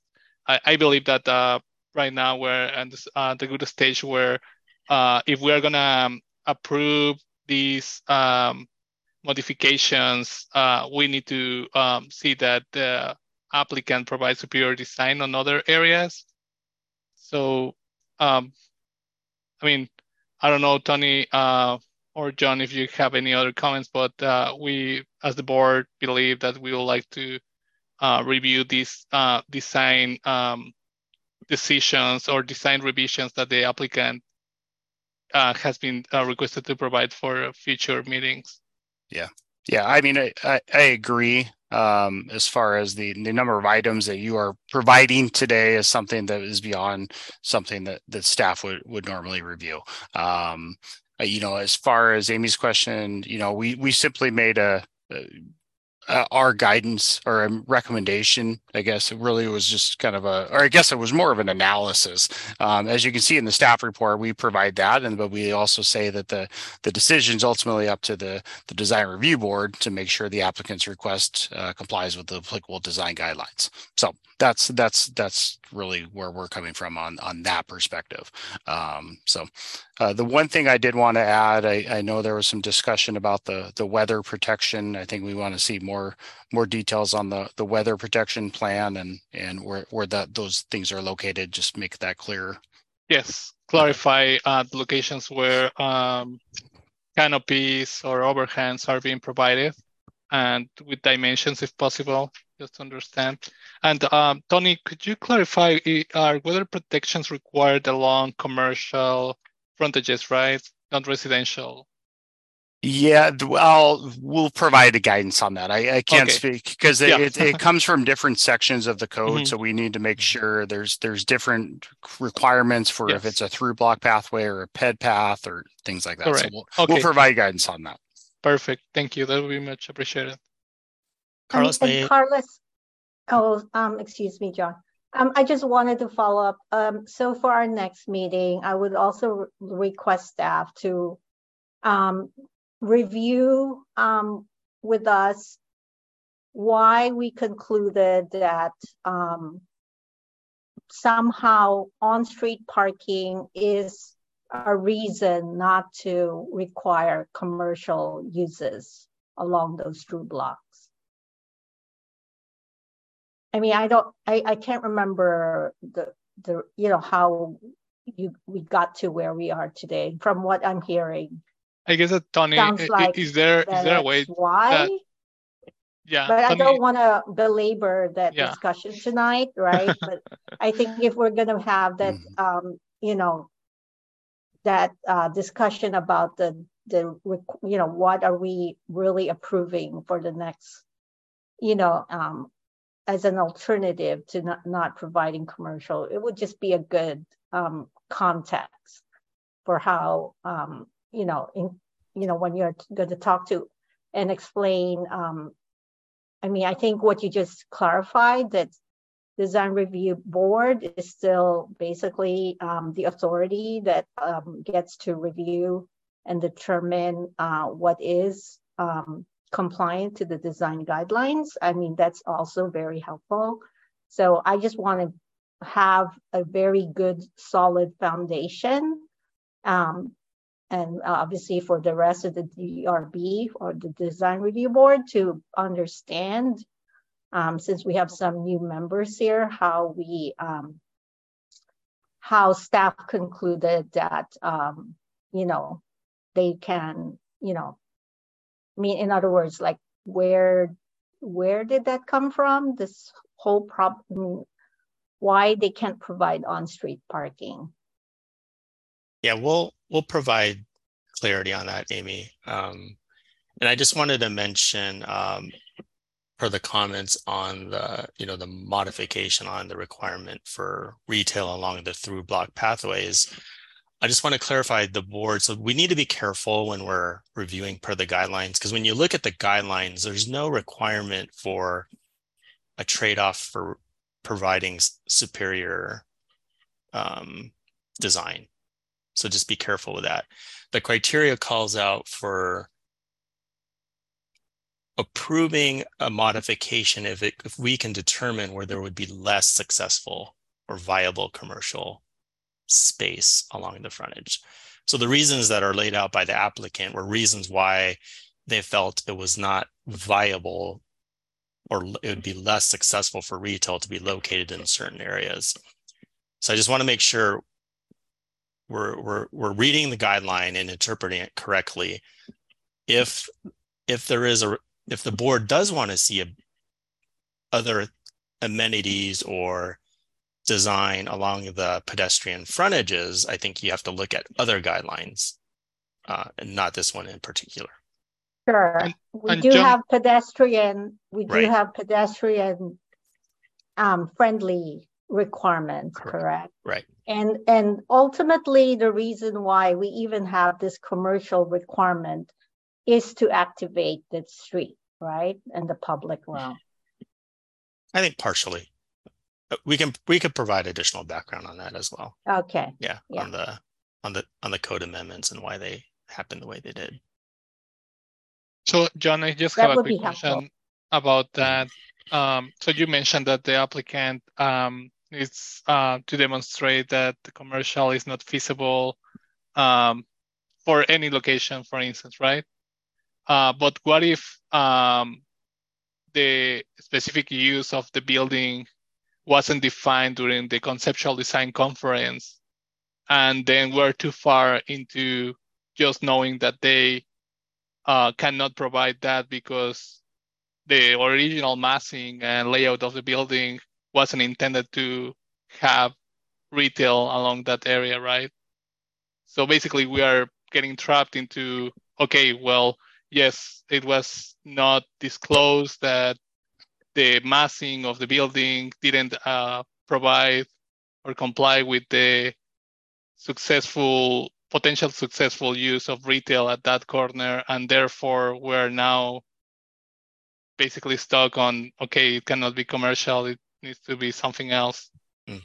so it goes kind of like tied with the initial massing layout options right Yes, I think in a way, but I from what I recall, the board, I know because this was discussed at the conceptual, the, you know, both conceptual conferences, I believe, and then that the Mhm. board was, and Tony, feel free to fill in, but I think the board was open to like, um, um, not requiring retail along the through blocks for for these reasons, but I think the board wanted to get more information on it. And that's why the applicant came back this time with a more detailed rationale and plan as to why they feel that their design would comply.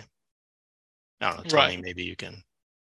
Yeah, I mean, I think that was that was the case. I mean, I, th- I think we really you don't look at. I mean, as far as uses and things like that, that's really kind of a something that's really left to this stage of the of the the process. And so I think we we mentioned it as as a code requirement, and the applicant mentioned they would like to pursue that, but we didn't do any analysis of it at that time, and and um, again left it for this process.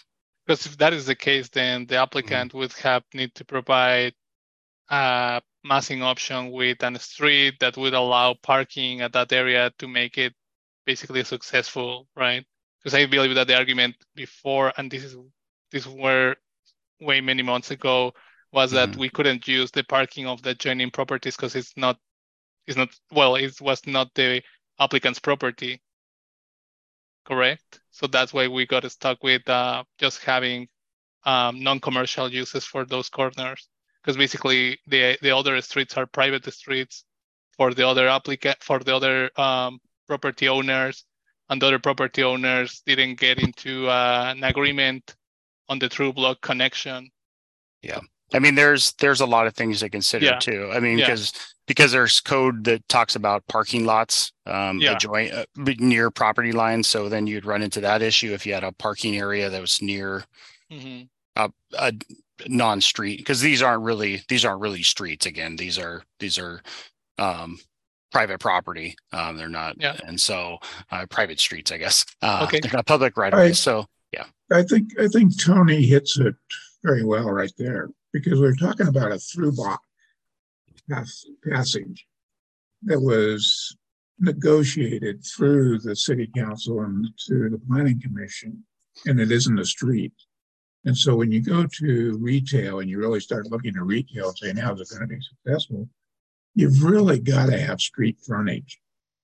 And a drive aisle going into a parking lot of a of a shopping center that's not yours, it- that you don't own, and doesn't isn't even required to make your building work, is not conducive to making retail work.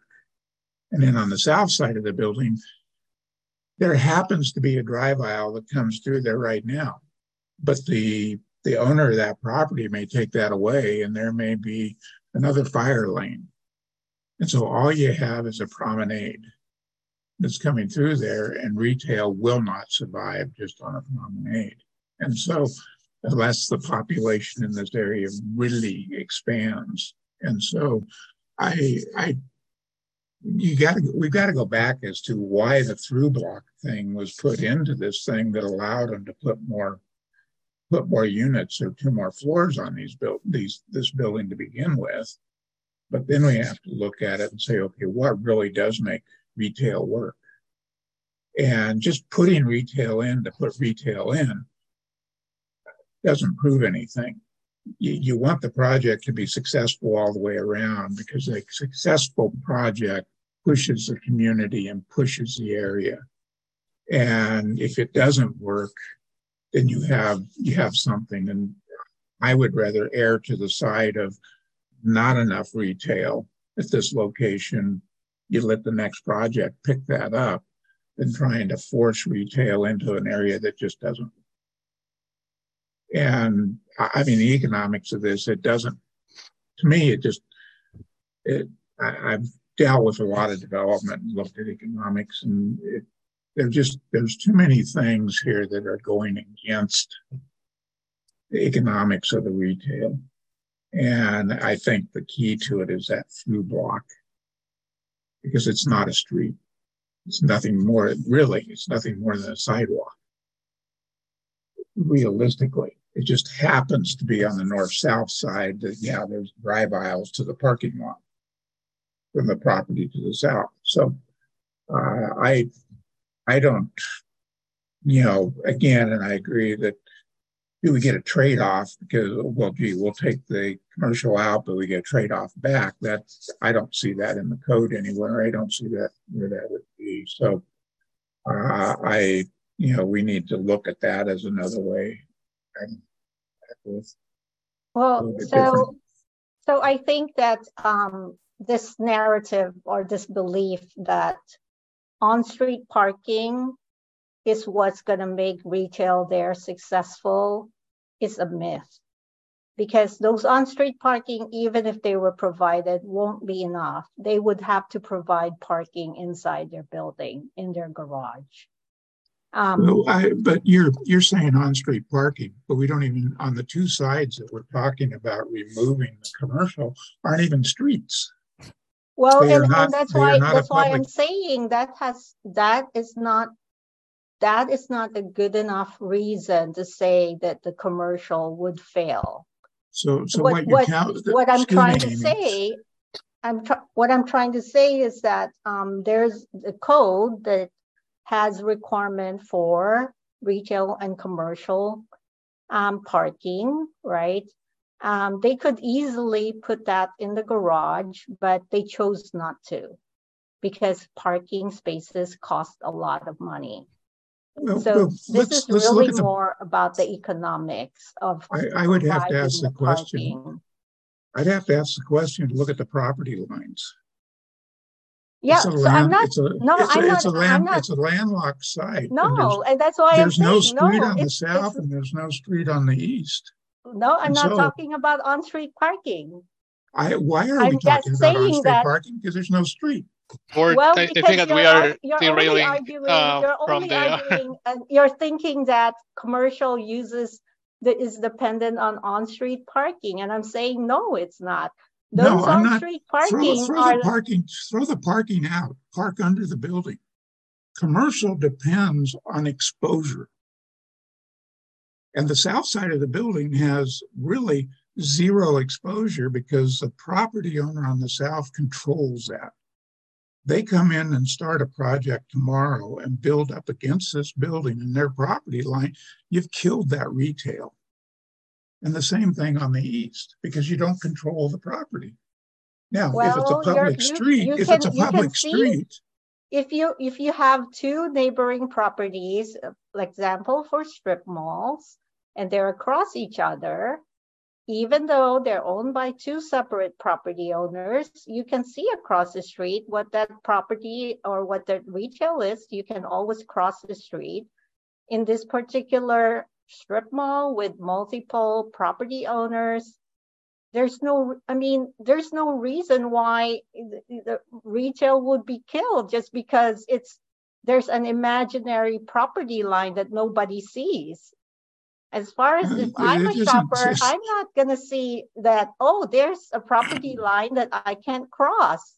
I'm gonna walk from my, you know, I go shopping at, if I go shopping at the grocery outlet and I see that there's some cool, I don't know, uh, coffee shop maybe, I don't know, uh, or a flower shop that I need to go to, I will cross that property line and walk over.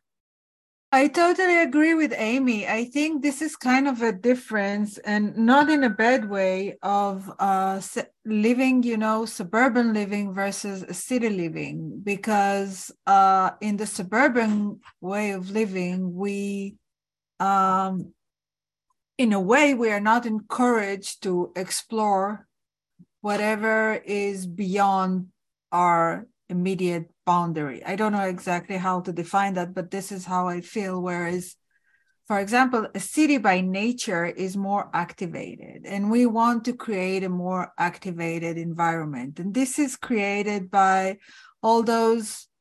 It's like the, the, the life that is happening between the destinations and the way we create all those uh, points and all those um, places of interest is by planting them, sometimes in very unexpected areas. And it doesn't mean that we need to park right in front of uh, the shop or very close to it to discover it, because just like what Amy said, if we're walking by and we see something that attracts our eye, if we see a plaza that is unique and interesting, if we have a connection because we know that a member of our community um, kind of made this place happen and make it made it interesting and cheerful and whatnot then this is on the contrary, this is a reason for us to go and explore and and relate to the place, you know, activate the place, bring friends over, like, hey, let's look at what I found here. You would have never guessed. So I think this is just a different perspective, but um, I I respect both perspectives, but because I come from a city, I tend to agree with Amy uh, on that. Is it uh, John, uh, Tony? Is there anything else that uh, you guys need from us tonight? Um, so the biggest thing right now would be so before we can um, uh, move on um, is to uh, determine a potential a date for the project to come back before you. Um, and so we have upcoming meetings um, would be, and this is kind of a question for the applicant, would be, so we have two meetings July. Uh, first one is July 3rd, second one is July 17th. Um, the biggest thing is we need to have the packet from the applicants at least two weeks before the meeting. Um, so obviously July 3rd would mean we'd have to have the packets uh, on June 19th, and July 17th would be the packet on July 3rd. Um, so I, I, guess that's a question to the applicant to see when they believe they can address these concerns and, and uh, have a packet to staff for distribution. I have a question as to whether July 3rd is a valid date given the July 4th holiday after will board members be here? Yeah. yeah, that that obviously would be the the other thing. We'd have to make sure that we have enough um, members for July third. Um, so I guess that's the first question.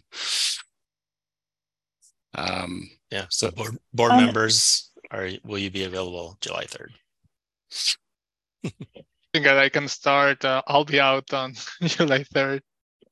Yeah. Uh, I'll be back on. Uh, is it um, July 5th. So I'm going to be out from the 30th till July 5th.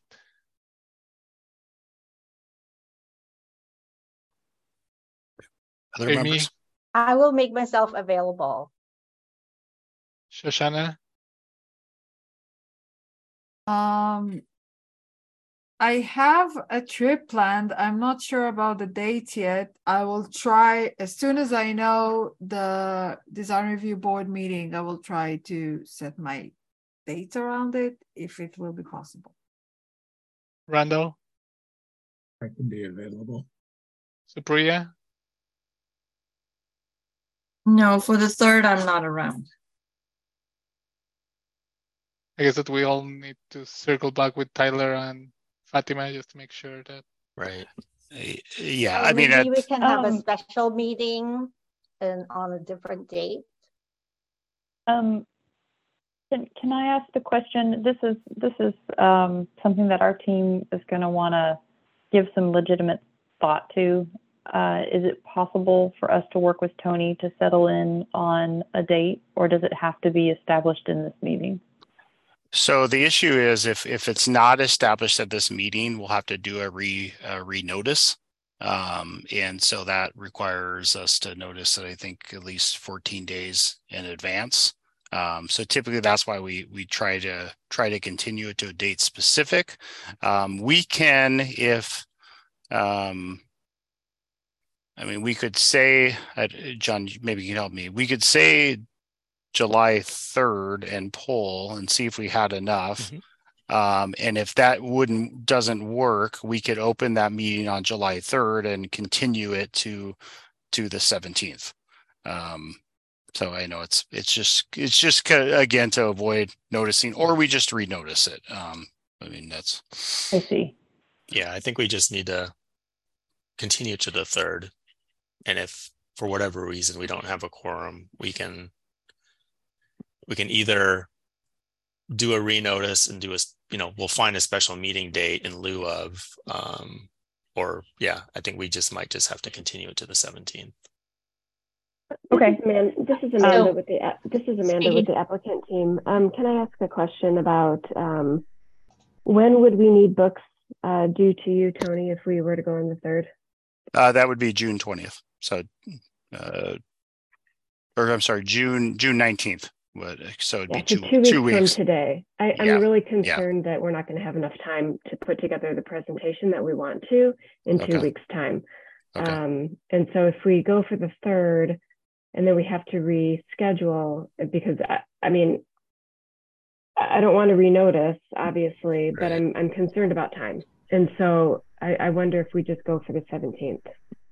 Right.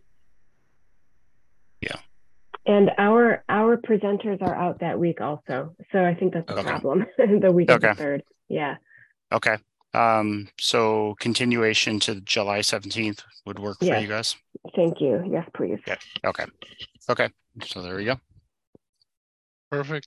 So I think that that um, uh, sums up for this uh, uh, for this design response conference. Thank you to the applicant for staying this late. John, do we Uh, need to make a formal Oh, motion? or Yeah, anything? motion. Yep. Yeah. Okay, so uh, would anyone uh, with board like to make a motion to continue this meeting on um, July? Um, is it 17? Seventeenth, yes.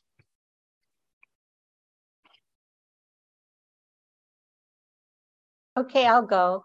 Um, I move that, um, we continue, that the design review board continue the review of Modera at Bridle Trails on July 17, 2023 at seven PM.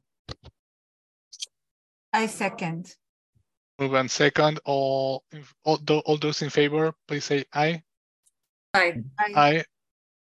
Those opposed? Okay, motion carries. So um, we'll uh, continue with the Modera Bridle Trails uh, Design Response Conference on um, July 17th, 2023. Thank you to the applicant.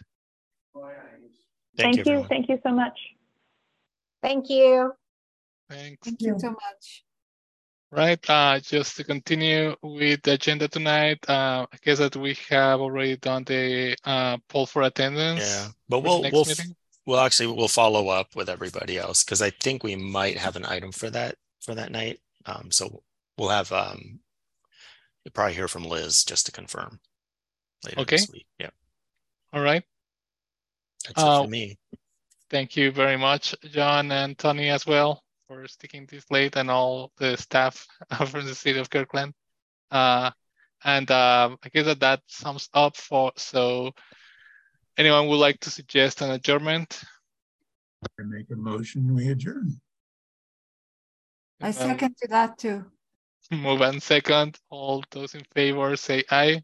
Aye. Aye. Aye.